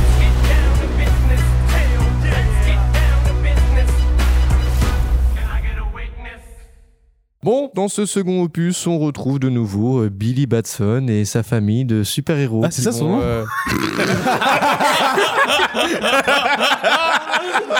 Non, non, j'a- J'avoue, j'ai regardé sur Internet. et oui, ils vont devoir faire euh, face à une nouvelle menace et blablabla et blablabla. Et non, Il y a un non, dragon non, non, non, mais ça, ça- ça va aller très vite. Hein. Qui a Ça aimé le film dur, hein, ça va être si dur. Qui a aimé le film ici Personne. Personne n'a aimé le film. qui veut faire mais euh, cet honneur et cette preuve de, ce- de, de- de courage et de bravoure et de, de, de- de- de nous en parler un petit peu là, s'il vous plaît. Faites- alors- Faites-le pour moi. Pas moi, je dois pisser. Ah, en plus, c'est Mais pour il y va vraiment Allez, à tout à l'heure, euh, Olivier. Allez, Il s'est vraiment barré, enfoiré. je me demande quand est-ce que cet homme aura la, mon- la, la moindre once de respect envers nous. On aurait pu faire une pause aussi. Hein Si jamais. euh, Faire une pause. Allez, on va faire une pause. Une- Et nous revoilà après la petite pause euh, pipi d'Olivier. On peut se remettre dans le film. Shazam Shazam Shazam Eh oui, oui, oui, oui. Euh, Merci de on en m'avoir était où entendu. déjà Alors, tu disais... qui, qui veut, qui, qui veut se lancer Alors- Qui veut Allez. Je veux juste faire, moi, euh, sans parler de critique, sans ne donner d'avis, juste faire une petite mise en contexte. On est quand même là pour ça. hein, D'accord, bon. d'accord, attends, laisse-moi... euh, Arrête de toucher ton micro Ah, comme ça. je, je l'aime. oh putain, c'est horrible. Euh, je vais juste faire une petite mise en contexte d'événements euh, autour euh, de, de Shazam dont il faut prendre en compte, je pense, pour euh, avoir vraiment ce, ce point de vue sur le film. Tu as 30 secondes. D'accord. Shazam s'inscrit du coup dans le DC, dans le DCU, c'est-à-dire dans l'univers euh, partagé d'ici avec les Batman, les Superman, les Wonder Woman et où Justice League et le film de réunion comme Avenger l'est pour Marvel. Donc c'est vraiment euh, une saga qui se qui se qui s'est créée en opposition à ce qu'a fait Marvel pour essayer de le concurrencer, mais qui reprend à peu près les mêmes codes et essaie de faire un truc pop, euh, décalé, mais toujours super héroïque avec des effets spéciaux euh, et puis un grand spectacle, même si c'est de moins en moins bien fait, mais bon ça c'est un autre débat dans les faits, c'est- un petit peu ce qu'il a envie de faire. Ce qui se passe, c'est que euh, ça a été euh, un calvaire pour DC d'arriver à amener cette saga au bout. On a pu voir ça, ce qui s'est passé avec le Justice League, qui a été un four monumental et où du coup euh, Zack Snyder a pu euh, faire son, son, son Snyder Cut, l'événement euh, qu'il a amené. Mais c'est un univers qui se qui peine énormément à être construit au point où il y a eu un moment où plus personne n'était à la barre de, des films d'ici et euh, il y a quelques temps là il y a maintenant quelques mois c'est James Gunn qui a repris euh, le contrôle de euh, de, euh, de, de, de, euh, qui est l'architecte général de ce qui va se passer chez DC Le showrunner, quoi. Exactement, comme Kevin Feige l'est pour Marvel. Mm. Et donc, c'est lui qui, qui va diriger ça. Donc, ce qui s'est passé, c'est que c'est c'est très récent et que du coup, en quelques mois, là, euh, il va et il a pris des décisions euh, qui vont remettre en question toute la façon dont euh, le DCCU va se euh, va se concrétiser. Et euh, ce qui se passe du coup, c'est qu'on a une vraie période de transition où là, les films qui sortent en ce moment, c'est des films qui sont déjà en route depuis maintenant deux ans et euh, qui euh, du coup euh, viennent de l'ancienne direction et Mm. du coup qui ne vont pas Absolument. euh, être euh, forcément suivis et qui n'ont pas du tout être amenés dans la même direction que aimerait les amener James Gunn. Et du coup, c'est pour ça qu'on est déjà face là à des films. Je pense du coup à Shazam évidemment, mais aussi à Black Adam sorti il y a très peu de temps, qui a été un four monumental euh, qui s'est complètement planté. À combien même c'est The Rock qui était tête d'affiche, ça n'a pas du tout marché.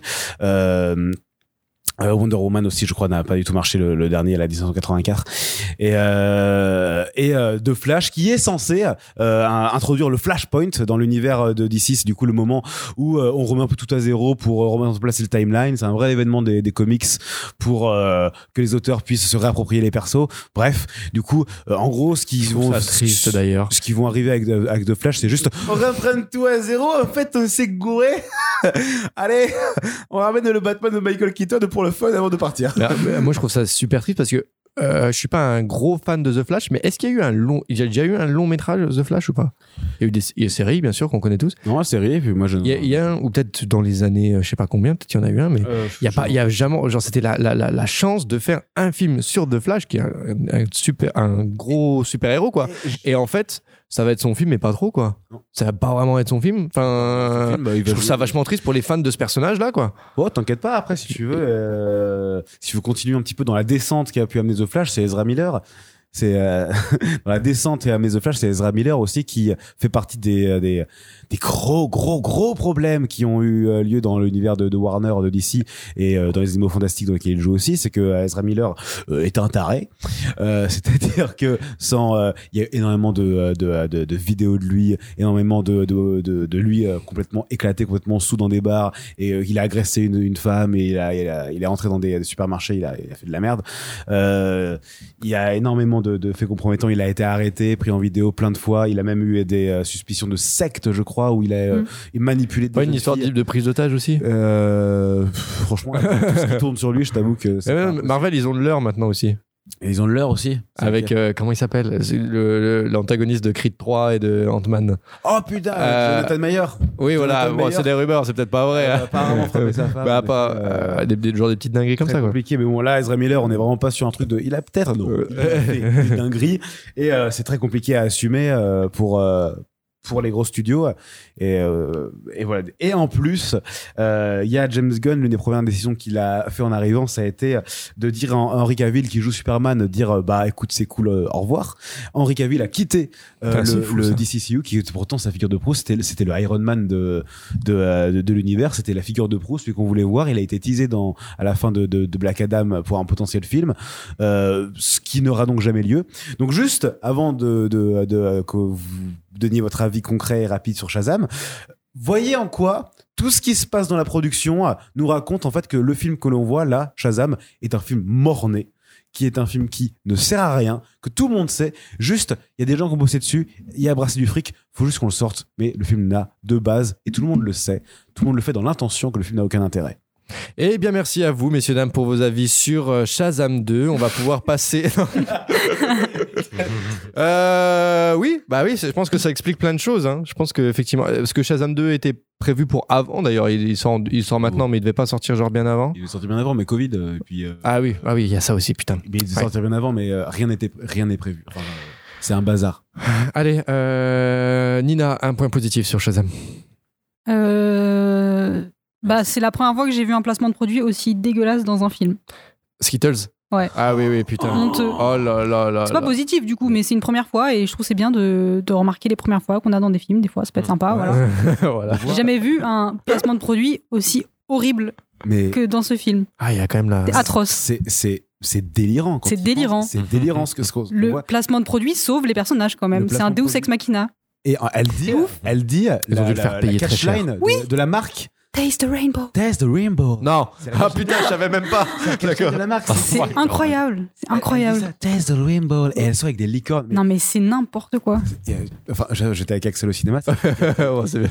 Il donne des Skittles à des licornes Ouais. pour les sauver euh, de, de, de cyclopes. Et c'est marrant ça parce qu'en plus il y a tout, il y a tout, il y a vraiment, il y a tout, il y a un personnage qui dit non mais les licornes ça existe pas. Il y a littéralement un cyclope à côté de lui qui est là, qui est en train de foutre un bordel pas possible dans la ville. Mais non mais les licornes ça n'existe pas.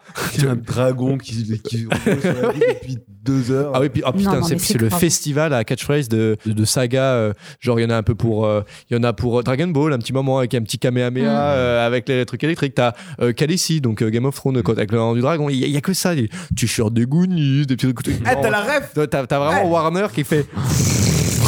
Regardez nos programmes. Regardez. Ça, c'est chez nous. Est-ce que vous connaissez Warner Plus? C'est quoi euh, leur plateforme? C'est Il y a une HBO. plateforme Warner. C'est HBO. Ah, HBO, non, ok. pas- attends, non. Bah si, ouais. Si, si, je crois C'est qu'HBO, c'est à Warner. Ouais, bah- Si je dis pas de conneries. Si, si. Ouais, t'as raison. Putain. Je t'en prie, continue, Nina.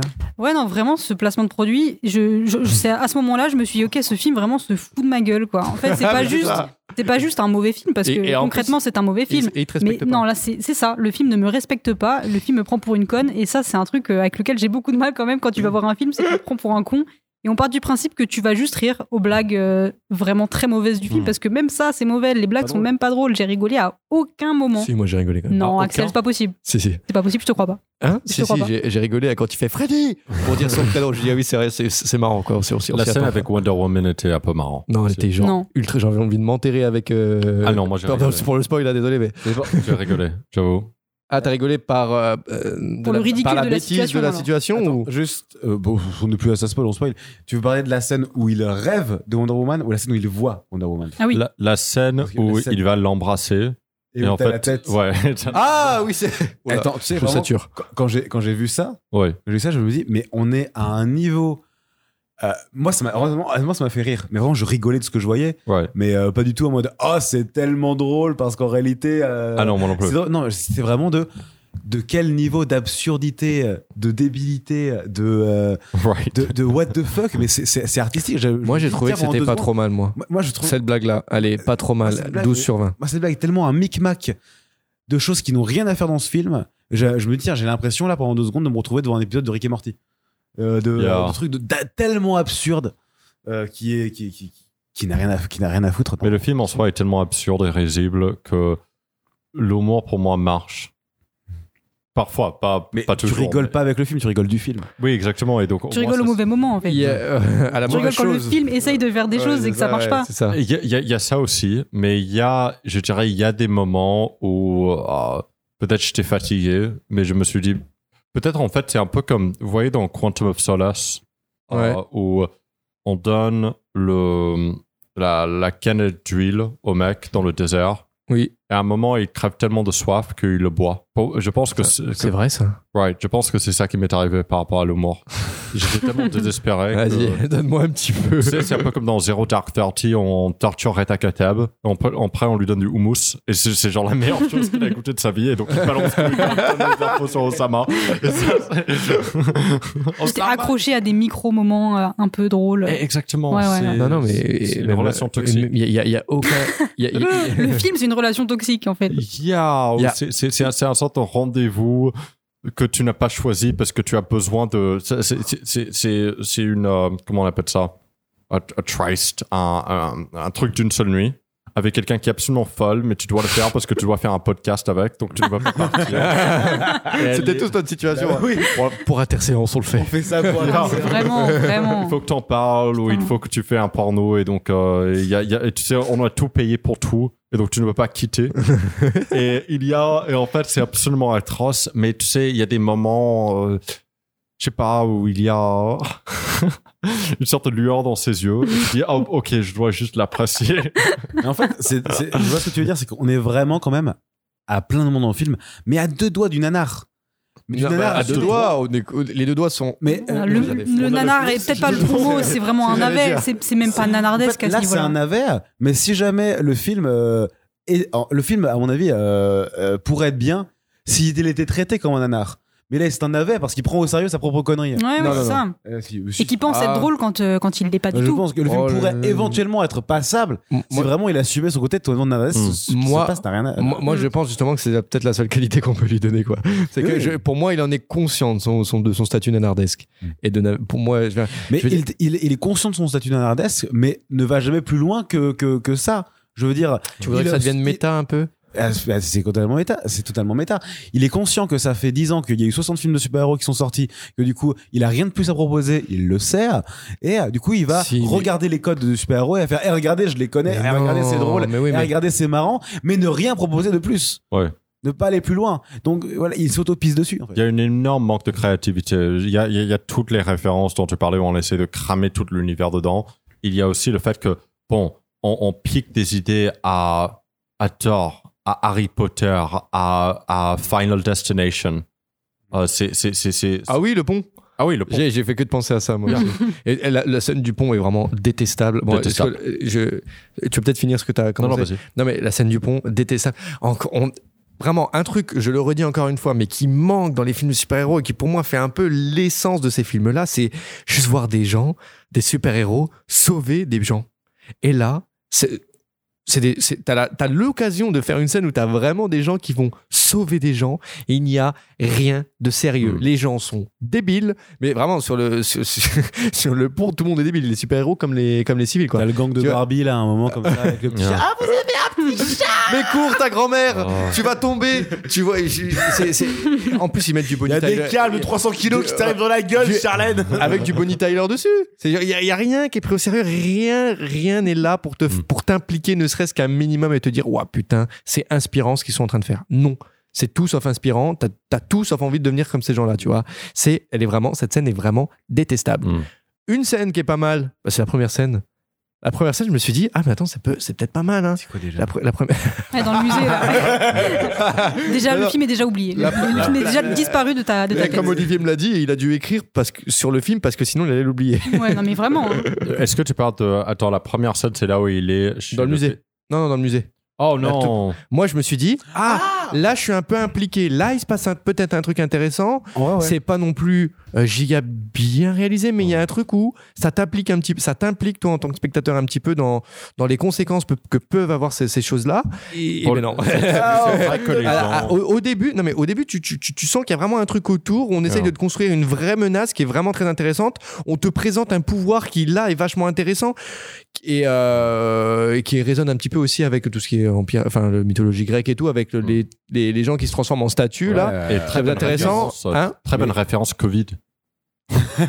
le fait que, genre, non, mais il y, a- il y a la maladie qui se transmet, c'est un peu comme les schtroumpfs noirs. Oui, oui, On se- alors, ouais, ouais, Ouais, je, je- ouais, je mais pense je qu'on n'a pas attendu le Covid pour parler de ce genre de choses. Oui, oui, mais c'est intéressant Mais- d'être en huis clos et cette Ouais, idée qu'une personne qui est infectée va. Ouais, ouais, ouais, ouais. Ouais. Mais surtout qu'en plus cette idée-là, en fait, à un hein, moment, à un moment, ils- à un moment, cette idée-là revient avec euh, le meilleur ami de Billy Batson. Je sais pas comment il s'appelle. euh, Ah, Freddy, celui non, qui a une canne. Oui, Freddy, voilà. Freddy Friday Euh, Oh et là tu sais, là mais où, où- euh, ta mère.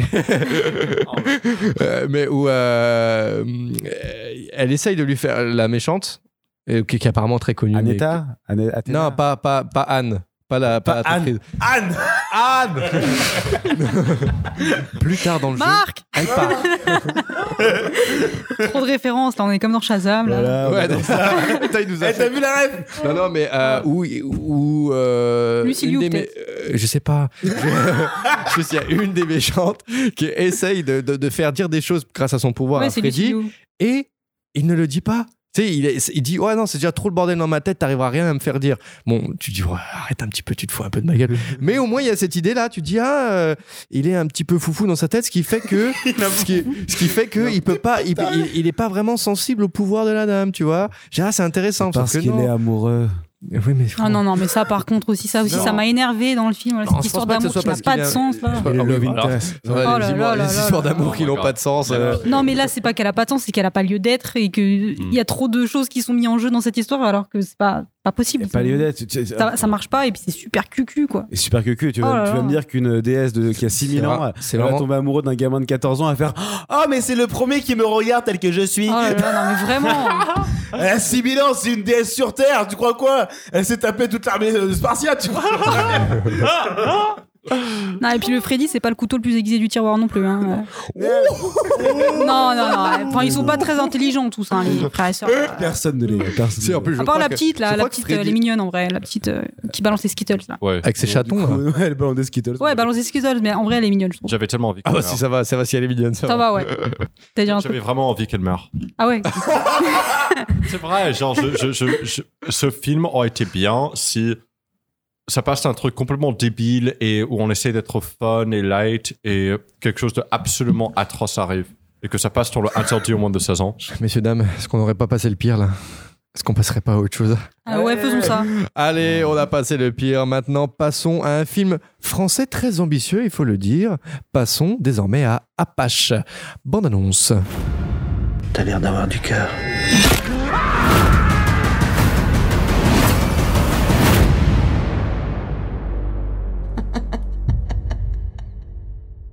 Durant l'année 1900, Paris est aux mains d'un gang ultra-violent qui fait régner la terreur sur la capitale. Prête à tout pour venger la mort de son frère, une jeune femme dénommée Billy intègre un gang, ou le gang responsable de la mort de ce dernier, les Apaches. Mais plus elle se rapproche de l'homme qu'elle veut éliminer, plus elle est fascinée par ce dernier. Parlons de Apache. Et je pense qu'il y a beaucoup, beaucoup, beaucoup, beaucoup de choses à dire, euh, un peu sur, euh, sur tous les bords avec ce film. Est-ce qu'il y a déjà quelqu'un euh, qui voudrait résumer un petit peu euh, l'ambition du film ou Euh, première chose à dire par rapport à par rapport à Apache, c'est que c'est le deuxième film de Romain Quiro. Ouais. Romain Quiro du coup qui est un assez jeune réalisateur hein, qui euh, euh, est du coup est à son deuxième long métrage. Premier long métrage qui était du coup Le Dernier Voyage, Oui. un film de science-fiction Jean Reno avec Jean Reno du coup pourquoi, comment? Un film de science-fiction a, a très peu de budget. Euh, je crois qu'il y avait 12 millions, je vais pas le dire, je sais pas. Mais euh, un film de science-fiction a très peu de budget, produit entièrement en France, euh, autoproduit, premier film. Enfin, c'était un ovni total. Le film est passé un peu inaperçu parce qu'il est sorti euh, le premier jour de la réouverture des salles après le Covid. Et Apache on est son, déjà son, donc son, deuxième film qui sort deux ans après.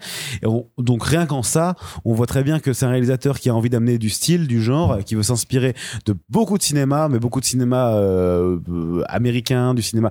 euh, le dernier voyage était avait une vibe à la fois cyberpunk, Blade Runner, et en même temps on sentait euh, euh, du post-apo, euh, peut-être Mad Max, euh, et en même temps il y avait des influences, on sentait dans, dans les personnages euh, un petit peu de Léon, dans le personnage, euh, dans la relation principale qu'il pouvait avoir, et euh, un micmac d'énormément de références, Euh, comme euh, comme va l'être à page dont on va parler, c'est un micmac d'énormément de références euh, déjà établies. Donc euh, là, le geste que nous propose Romain Quiro pour ces deux premiers films, euh, c'est vraiment d'aller puiser, chercher euh, dans des sources extérieures à la France euh, des, des des grands genres du cinéma et d'aller les ramener et les ancrer dans une culture française, dans une histoire française qui prend place parce que c'est pensons ces deux histoires prennent entièrement place en, en, en France et se se revendique de, ce, de, de ça, mais en ayant puisé des genres et des thèmes extérieurs. Donc euh, c'est euh, personnellement un réalisateur que j'ai très envie de suivre.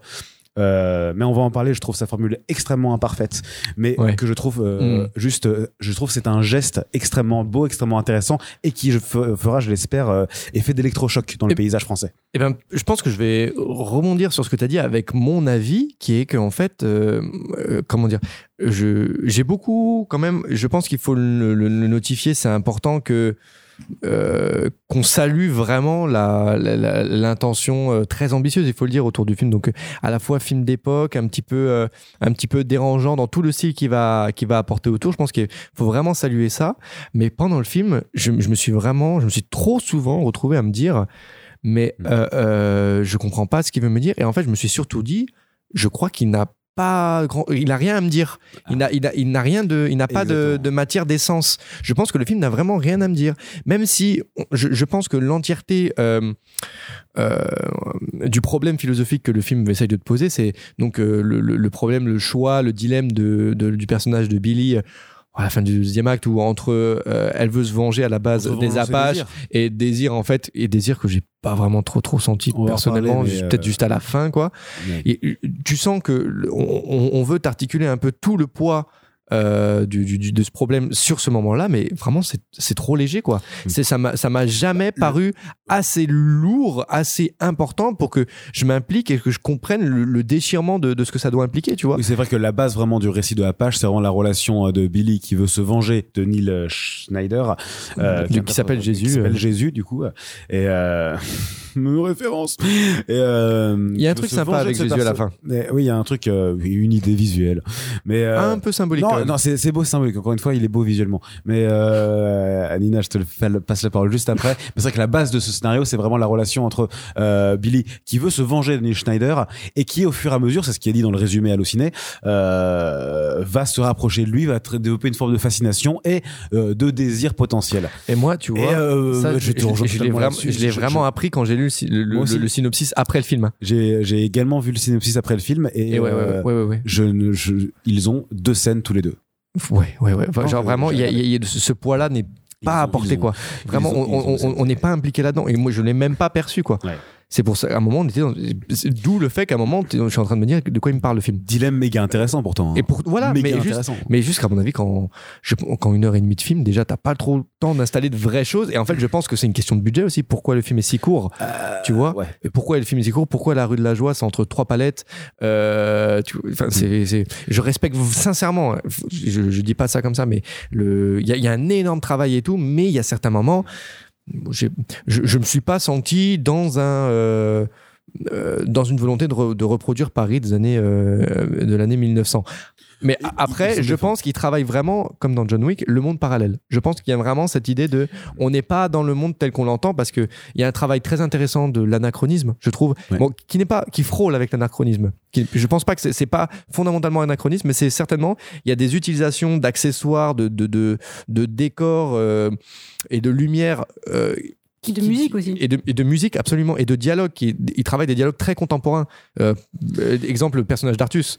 Donc, il y, a un- il y a un- il y a un travail très. euh, euh, contem- contemporanisant Non, dans mais- cette époque-là, qui est vachement intéressante et qui, et qui, et qui en fait, euh, nourrit vraiment très bien l'exercice de style, qui est en ça intéressant, mais ça prend vraiment le dessus pour moi. Hmm. Ça prend vraiment Ils- le dessus. Ils, ils le disent vraiment en interview. Ils, euh, ils sont totalement anachroniques sur plein de choses, sur euh, les tenues, les costumes, euh, la façon de parler. Et, Et c'est très bien. Ils, s'en revendiquent. Oui, oui. Ils s'en revendiquent vraiment.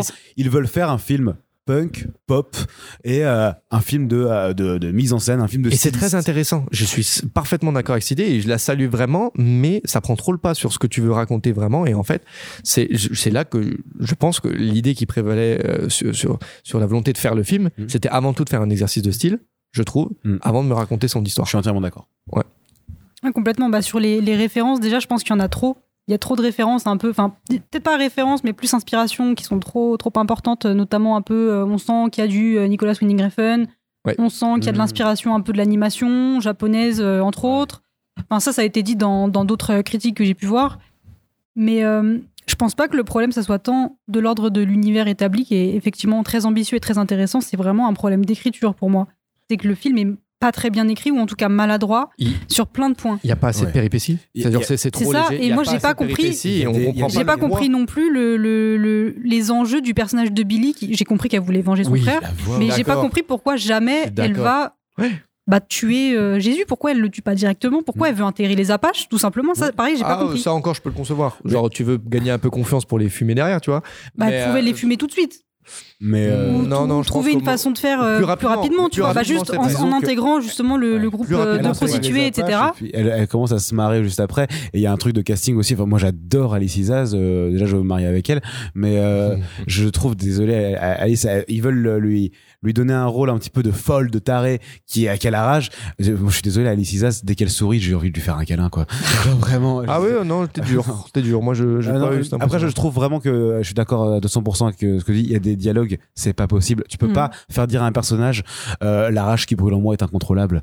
Euh, des trucs comme ça. Ouais, Je- il y a un ça- souci ça dépend. de dialogue. Ça dépend si, non, si, tu- si tu- tu joues un, tu peux si pas- tu, tu- si tu- tu joues un moment 1900, si, euh, si tu joues cette époque 1900 réellement 1900, moi je pense que ce truc-là peut passer. Mais quand Ah tu non, me le travailles avec cet exercice-là, avec cette volonté de, de, de, de, de, de- de rendre les paroles très contemporaines et travailler l'anachronisme, là ça marche pas. Mais si ça aurait été euh, en, en lien et vraiment cohérent avec, les- avec l'idée du, donc, du début du XXe siècle, moi ça, moi, ça, ça, ça m'aurait pas vois, choqué. c'est- tu, tu- tu me le montres ça et je l'ai vu. On voit qu'elle est complètement tarée, qu'elle a envie d'en découdre et qu'elle se laisse pas faire quand, elle, quand au bout de 10 minutes elle brûle un mec à côté d'elle euh, là euh, Ouais. et tout ça. Qui marche bien d'ailleurs, moi je euh, qui marche plutôt bien d'ailleurs. Euh, J'y crois pas une seconde à sa perruque, mais je m'en fous, ça marche. Et euh, non, c'est vrai. Mais Ah euh, ouais, d'accord. mais euh, J'ai pas la voix off, je trouve, euh, la voix off dénote Ouais. beaucoup d'un manque de confiance en sa propre euh, mise en scène. Qui Ouais, il, fait, il fait pas assez confiance à son, à son spectateur. ouais. C'est ça, il y a une Ouais, ouais. peur de perte du, du, du Ouais, ouais. suivi du spectateur et du coup, paradoxalement, on est perdu. Mm. Et, euh, ça, c'est effectivement la voix off qui accentue ce qui se passe, mais du coup, ce qui se passe n'est déjà pas tout à fait. euh, Ce que je reproche net. un peu à The Batman. C'est un peu confus, bon ouais. film. C'est un peu confus et j'ai eu un peu de mal aussi avec la direction d'acteur. hein. Oh, Je pense pas que ça soit un problème de jeu. C'est la, la vraie question que je me suis posée au début avec les enfants, parce que c'est extrêmement difficile de diriger des enfants. J'ai pas été. euh, Mais pour le coup, je trouve qu'il y, a un- ouais, il y a un souci de direction d'acteur. Pourtant, les enfants, tu sens que c'est qui, qui savent, euh, qui savent jouer, Mm. mais qui sont mal dirigés. C'est peut-être un problème aussi d'écriture de dialogue qui accentue Ça ça. C'est trop écrit, je pense. Et ça se sent qu'ils sont à la ligne de ce qui est écrit. Ouais, c'est ça. Et il y a des ça. phrases où vraiment je, je les entends, je rigole un petit peu, mais euh, celle qui joue Bess, pourtant c'est une très bonne actrice. Bess, vous savez, c'est la, la prostituée un petit Ouais, Ah oui. bien sûr. Enfin, je sais, Mm. voilà, qui, qui joue dans cette J'ai vu, j'ai vu le film hier, donc euh, Bah, c'est pour ça que je m'en souviens. Mais bien. cette artiste-là, elle, elle est connue. J'ai plus son nom, je suis désolé. Mais euh, elle est très bien. Je n'ai cru à aucune de ses répliques. Et euh, Putain, vous êtes- en Ah, général, c'est pas celle qui m'a le plus euh, Vous êtes vraiment. euh, là, moi, j'ai pas été moi, choqué en, par en une de général, dans, dans le jeu, je sens vraiment que la- pour moi, aucune punchline ne marche. J'ai eu des problèmes avec Polly, moi, mais pas avec. euh, Bon, pour moi, il y avait vraiment que Dominique Pinon et Artus qui arrivaient vraiment à sortir des répliques qui. parce que Artus, euh, parce que Artus, il est, il joue dans son époque en fait. Je, je trouve que chaque- chaque- il joue dans son époque. Il y a un peu, il y a, il y a sa manière de parler dedans en fait. Dans, dans, ce- dans, dans comment il parle dans le film, j'entends. Ah, il est naturel. Enfin, il joue en Exactement. 2023, quoi. C'est ça, exactement. ouais, ouais. Et donc, en ça, en ça, on a, on- en ça, bah, ces, ces, répliques sonnent bien, puisqu'il se joue. Ouais, mais il y a des dissonances très- de jeu, du coup, parce qu'ils jouent Oui. pas tous Ah de oui, la oui, même ah manière, et ça, c'est un c'est. Oui, c'est perturbant. Parce que justement, le personnage de Polly, que je me rappelle plus du nom de l'acteur, mais c'est un très bon acteur qui a joué dans La Tête Haute. Tête Haute Oui, oui, oui. Ah oui, le, un Et, peu le euh, drame social. ouais, c'est ça. Et il euh, joue le jeune, Cannes, euh, le jeune avait- un peu difficile. qui, ouais. qui était allé à Cannes, oui, oui. Et Ouais, dans ce film-là, il est incroyable cet acteur. Donc je pense que c'est vraiment une question de, Ouais, ouais, ouais. de direction d'acteur. Ouais, ouais. J'ai j'ai eu par exemple des problèmes aussi avec, avec ce rôle-là. de Ouais. Oli. Je, je trouvais qu'il y avait des. ouais, ça, ça, ça Mais, titillait un peu les oreilles. mais, mais Olivier, Olivier. mais Olivier, Yes. comment te places-tu dans un cinéma français euh, euh, qui se veut euh, représenter et amener quelque chose de nouveau dans le paysage Je voulais vraiment aimer ce film, un film qui est entièrement produit en France, qui parle d'une époque intéressante, euh, mais c'est du cinéma absolument débile. Ah, t'es dur. C'est pas c'est du juste- cinéma débile, c'est d'accord une histoire débile. Ok, c'est de la merde débile. On parle plus de Shazam 2 là. hein. Ah ah, Ah, ok, pardon. Ah, Apache Ah, Non, mais je, je ne comprends pas comment un scénario comme ça aurait pu être produit pour une myriade de raisons. Il y a, il y, a des fautes dans l'écriture qui sont, euh, qui sont tellement évidentes que un, un étudiant de scénario de première année pourrait les remarquer de 10 km. C'est c'est vraiment problématique. On, on va avoir une narration qui va caractériser des personnages. On va dire, Ours, c'est celui qui est le plus sympa. On va parler de, de, de la femme noire qui a été mise dans le zoo et qui, a, qui, qui, qui est folle.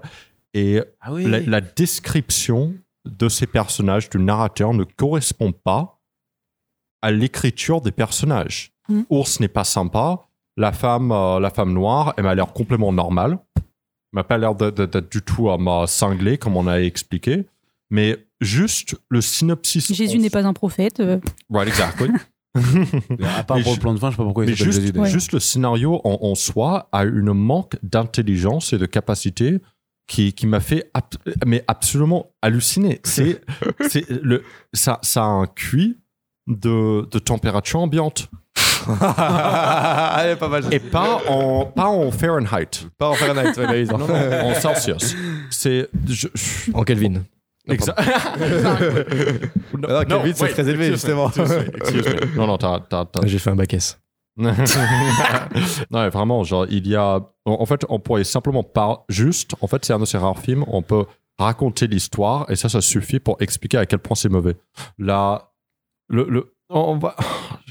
Je, je- je pourrais parler de tous les films. Je Je vais vois- juste J'ai j'ai juste vu sur ses notes sur son téléphone The synopsis is retarded. je vais juste parler de quelques scènes. Donc, elle veut infiltrer une clique avec un gars, un chef qui a tué un enfant, son, son grand frère, pour aucune raison. Et donc, ce gars est un mec, euh, Jesus, est un gars absolument atroce. Et donc, elle veut l'infiltrer. C'est extrêmement facile. Elle a qu'à demander, elle a qu'à suivre une prostituée et ils vont dans un bar que n'importe qui peut avoir accès.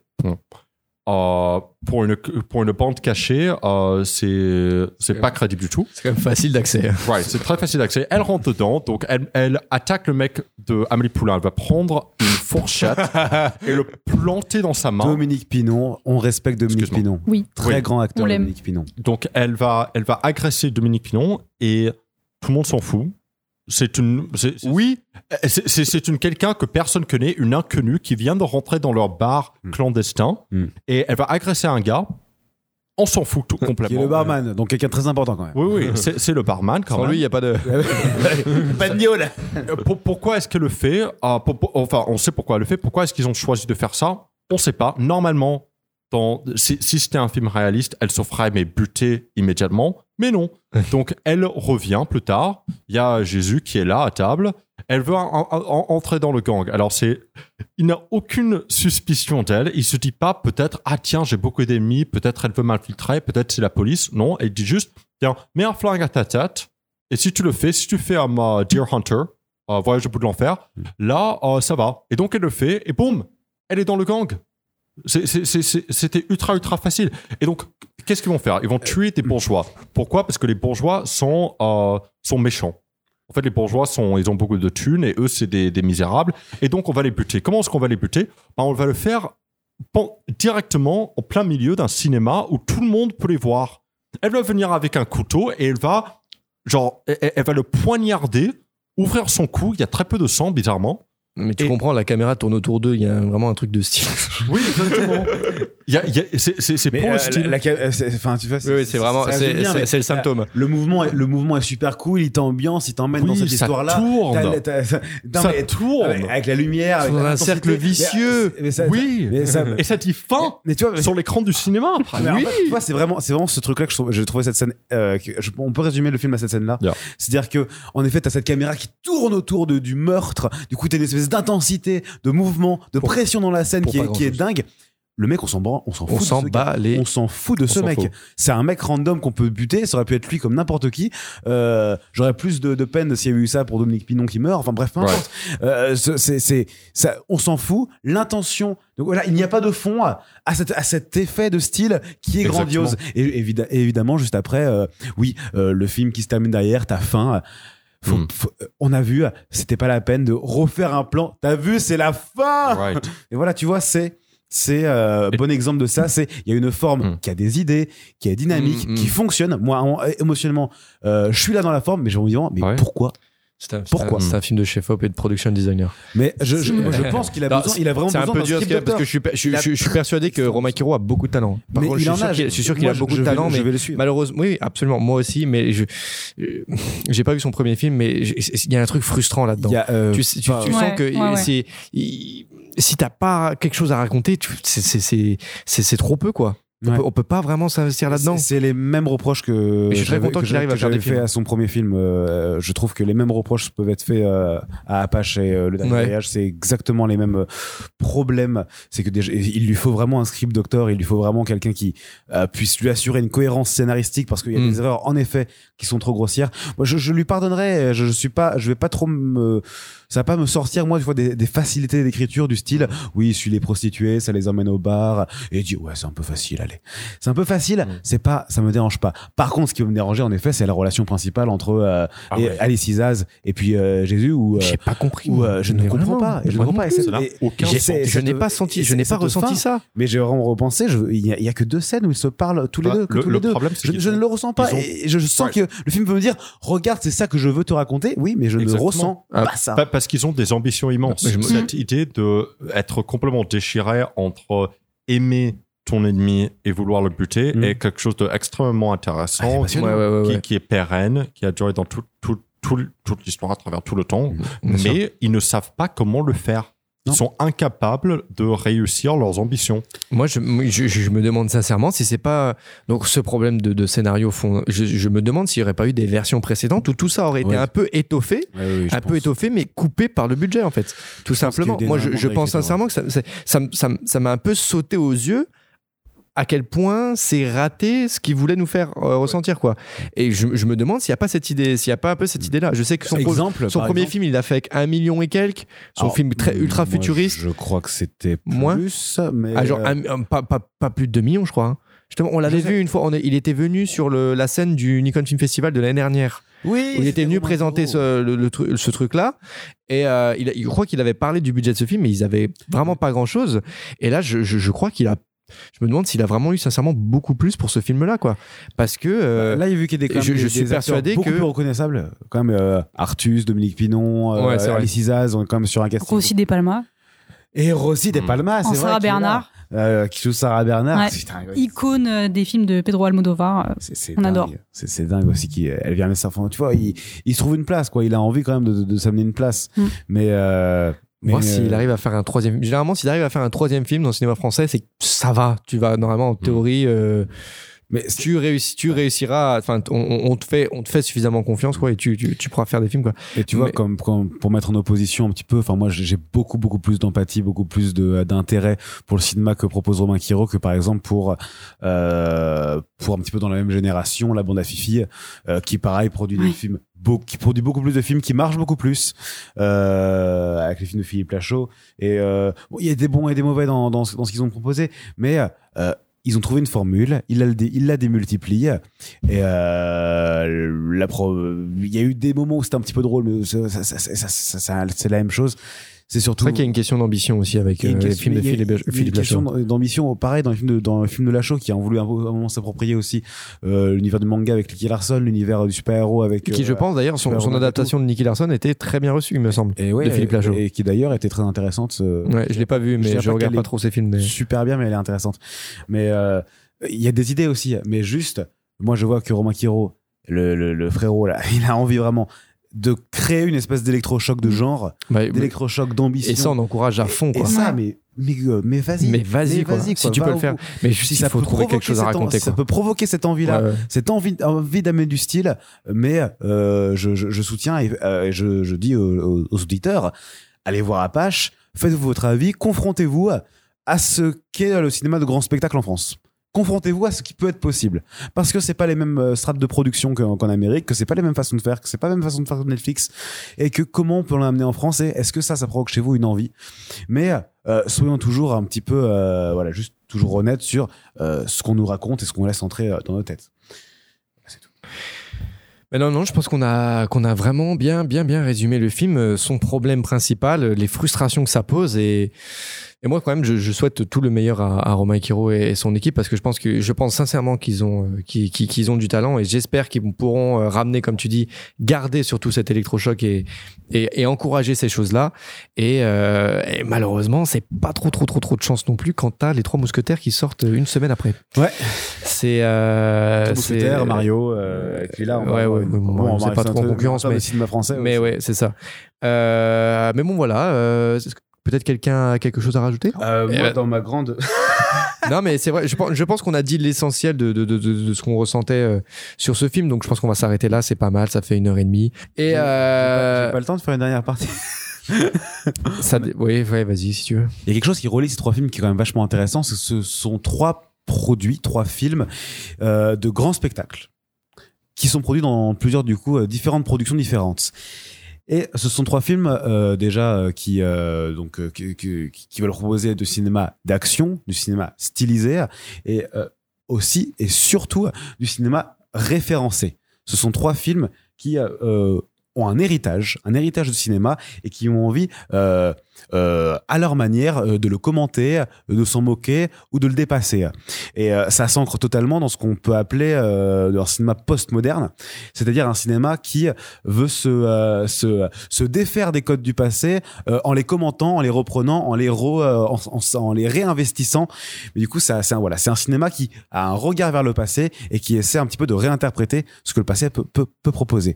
Et on peut voir un petit peu comment chacun euh, des trois films peut euh, traiter cette question-là de l'héritage, c'est-à-dire de quoi, de quel cinéma je, je, je- suis, euh, euh, je suis, je suis enfant, et où est-ce que j'ai envie de l'amener, et comment je le traite, quel regard je porte sur ce qui a été avant moi, et vers où je l'emmène. Euh, en France, avec Apache, c'est très intéressant. On voit que euh, que, que, que Romain Quiro a envie d'amener un, d'amener énormément de références d'autres pays, d'autres cultures, parce qu'il veut euh, voilà, vraiment créer une sorte d'injection dans le pays qui est en, qui est en, qui est en crise de, euh, de, de, de spectacle, de punk, de pop, de fiction, juste de formalisme radical, euh, plus radical, euh, c'est un mot, on peut dire radical, mais disons du pop et du punk, et qui a envie d'injecter ça dans le cinéma français, et du coup pour ça il se fait référence d'énormément d'autres cinémas, principalement cinéma américain, pour essayer du coup de le euh, de, de, de, de- de l'injecter, de l'introduire dans le cinéma. Donc c'est vraiment une, ce que je disais tout à l'heure, une question d'électrochoc et de puiser dans d'autres références extérieures à son propre héritage, ou l'héritage français. L'héritage français, c'est pas forcément un héritage qui est hyper pop, et du coup il a envie d'injecter dans notre héritage. Donc c'est intéressant, voilà. Il va utiliser d'autres cultures pour essayer de nourrir la sienne. Donc on est vraiment dans une logique multiculturelle et surtout envie d'infuser une nouvelle une nouvelle dynamique à ce cinéma. Donc c'est euh, ça va quelque part, c'est intéressant et comme on l'a dit tout à l'heure, on va essayer de voir où ça va aller. Donc il est conscient d'un héritage et veut l'amener autre part. On a John Wick qui là est extrêmement conscient de tout son héritage. C'est-à-dire que comme on a dit, John Wick euh, se veut référence et euh, se veut euh, héritier, hein, je vais arrêter avec ce mot, du cinéma d'action traditionnel. C'est-à-dire que il s'inspire autant euh, des chorégraphies qui ont été des chorégraphies japonaises, euh, asiatiques, je veux dire, Hop là, et puis de ce qu'a pu apporter Matrix au cinéma euh, d'action en général, des chorégraphies extrêmement travaillées, de l'action, euh, de, de l'action euh, précise et esthétique. Il s'inspire autant de ça qui est très très contemporain, autant qu'il s'inspire de Gene Kelly, de Charlie Chaplin, et en réalité de la slapstick comédie qui est la base du cinéma d'action, le fondement, les premiers films d'action qui étaient justement la confrontation entre l'homme et, euh, et l'environnement, euh, qui est de ce combat entre, le, entre, euh, entre un corps au milieu d'un espace et comment ce corps rentre en contradiction et comment il crée une opposition entre ça. Merci Jérôme Momsilovic, écoutez ce mec, il est incroyable. Et euh, Merci Jérôme. Merci Jérôme. Et, euh, et, euh, et du coup, voilà, c'est juste pour dire que euh, John Wick se prétend comme étant l'héritier de toute une histoire d'action, une histoire d'opposition corps-environnement, corps contre contre corps et euh, d'une une opposition de, de euh, voilà une contraste une, une opposition d'action et il se prétend être une euh, une nouvelle pierre à l'édifice euh, il se prétend être dans la lignée des plus grands et de se positionner comme un grand euh, un grand événement d'action, un grand film d'action, quelque chose qui propose euh, quelque chose de novateur, un nouveau euh, palier à dépasser en termes de cinéma d'action, quelque chose qui veut aller plus loin. On va voir si le cinéma le retient comme un film anobli, comme un film culte, un film qui a marqué, un film qui a marqué un changement. Euh, ça, on- il est trop tôt pour le répondre. Le film est sorti il y a, trois semaines, mais euh, si jamais le film arrive à avoir son statut culte et que si on parle de John Wick, on parle de ce film-là, on va voir ce qui- ce qu'il va laisser dans l'histoire. Mais il, euh, il se prétend du début à la fin quand même comme un nouveau jalon de l'histoire du cinéma d'action. Donc pareil, il est conscient d'un héritage et veut l'amener autre part, le développer, l'amener plus loin. Et Shazam, euh, qui lui, euh, comme on l'a dit tout à l'heure, est aussi dans un héritage, c'est-à-dire euh, dans cette idée de postmodernisme, de commenter ce qu'est le cinéma d'action et le cinéma de super-héros. Il passe son temps à nous, je le disais tout à l'heure, à souligner, à sur-souligner des codes de cinéma de super-héros, à, tel point les, les, les, les, les les parodier vraiment pour qu'ils nous éclatent à la gueule et que n'importe quel spectateur moyen puisse, euh, puisse comprendre qu'il est face à un code éculé. Et puis nous le mettre dans la gueule, nous le faire regarder, faire regarder comme c'est drôle, regarder comme on est au-dessus, regarder. On a compris euh, la référence. Enfin, je veux dire, c'est c'est un c'est un pareil dans la même logique que les autres, un film d'héritage qui regarde son héritage de super-héros, mais qui à l'inverse lui ne va pas du tout plus loin. C'est qu'il ne va nulle part. C'est qu'il ne propose rien d'autre. Ouais. Il n'amène aucune continuité à la logique de super-héros. Il ne dit rien d'intéressant sur les films de super-héros. Il n'amène nulle part. Il a un héritage, mais ne se fait pas du tout euh, passeur de cet héritage vers une nouvelle direction. Il est juste en train de se regarder et de, de, de se pisser dessus et de se regarder et dire regarde comme je suis con, regarde comme je suis drôle, mais euh, en, en ne développant en ne développant rien du tout. Et je veux juste euh, noter cette euh, prendre un petit peu ce pouls qu'on- que, nous propose un petit peu là cette, ces dernières semaines euh, le cinéma euh, grand spectacle euh, qu'on a pu voir en France et aux États-Unis avec ces trois films là c'est bien de se rendre compte de essayer de voir de quoi les films sont héritiers et où est-ce qu'ils nous emmènent. Et que on trouvera toujours euh, nous euh, cinéphiles cinéphages euh, euh, plus intéressant un film qui veut nous proposer une piste et qui veut surtout proposer une ouverture pour d'autres créateurs pour essayer d'emmener le cinéma autre part et que on sera toujours contre quelque chose qui bloque, qui se termine, qui ne fait rien, qui n'avance pas. Et c'est euh, juste ça que je voulais un petit peu essayer de voir. C'est une analyse très personnelle, mais ce n'est pas. Euh, euh, je me suis pas basé non plus sur des données. Il faudrait en effet regarder beaucoup plus, avoir des avoir des fiches et puis euh, euh, avoir des fiches, faire des recherches. Ces trucs-là que je ne suis pas universitaire. Mais juste avec ces petits exemples, on peut déjà voir et prendre le pouls de ce qui est tendance et ce vers quoi nous allons. Damn C'est tout pour moi. Au revoir les amis. Non, non, C'était mais hyper intéressant. Ouais, t- et puis euh, très juste, et puis euh, surtout euh, comment toute cette démonstration arrive au fait que bah, Shazam, lui, il fait rien du tout, il va rien proposer, il donne, la- il donne, il ouvre le chemin pour rien du tout, et euh, ça a tellement de sens vu ce qu'on sait que va devenir, vu de ce qu'on sait Voilà. que va devenir le, c'est pas français ce que j'ai dit. DCU. Non bah euh, oui, merci, merci Maxime, et on arrive à la fin de cet épisode, messieurs, dames, notre premier mini interséance qu'on vient de terminer. Merci encore à Nanterre Université de nous accueillir encore une fois et qui nous laisse cette fois-ci de manière autonome. Euh, Merci, le le S. studio. Le S, Le S, le sang, le sang, le saying. de la veine. Et euh, nous- euh, merci aussi à nos auditeurs euh, de nous écouter euh, chaque mois. On est euh, toujours très très content d'avoir vos retours et on espère qu'on s'améliore de jour en jour et de podcast en podcast et que celui-ci particulièrement vous plaira. Et d'ailleurs, faites-nous des retours dans les commentaires. Et si vous avez des questions par rapport à l'équipe ou quoi que ce soit, vous pouvez euh, vraiment nous les envoyer dans les commentaires ou euh, sur. Ça serait sur super, serait ça serait super vraiment bien, ouais, ouais, ouais, qu'on serait réponde un peu au nom, au nom de, de tous. Qu'on sache qui vous êtes, qui êtes-vous. Parlez-nous. Et surtout, n'oubliez pas de nous suivre sur Instagram, YouTube, forcément, et euh, les plateformes de podcast.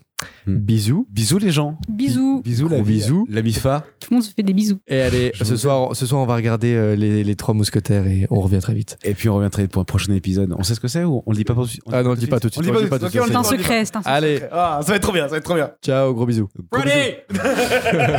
Shazam Shazam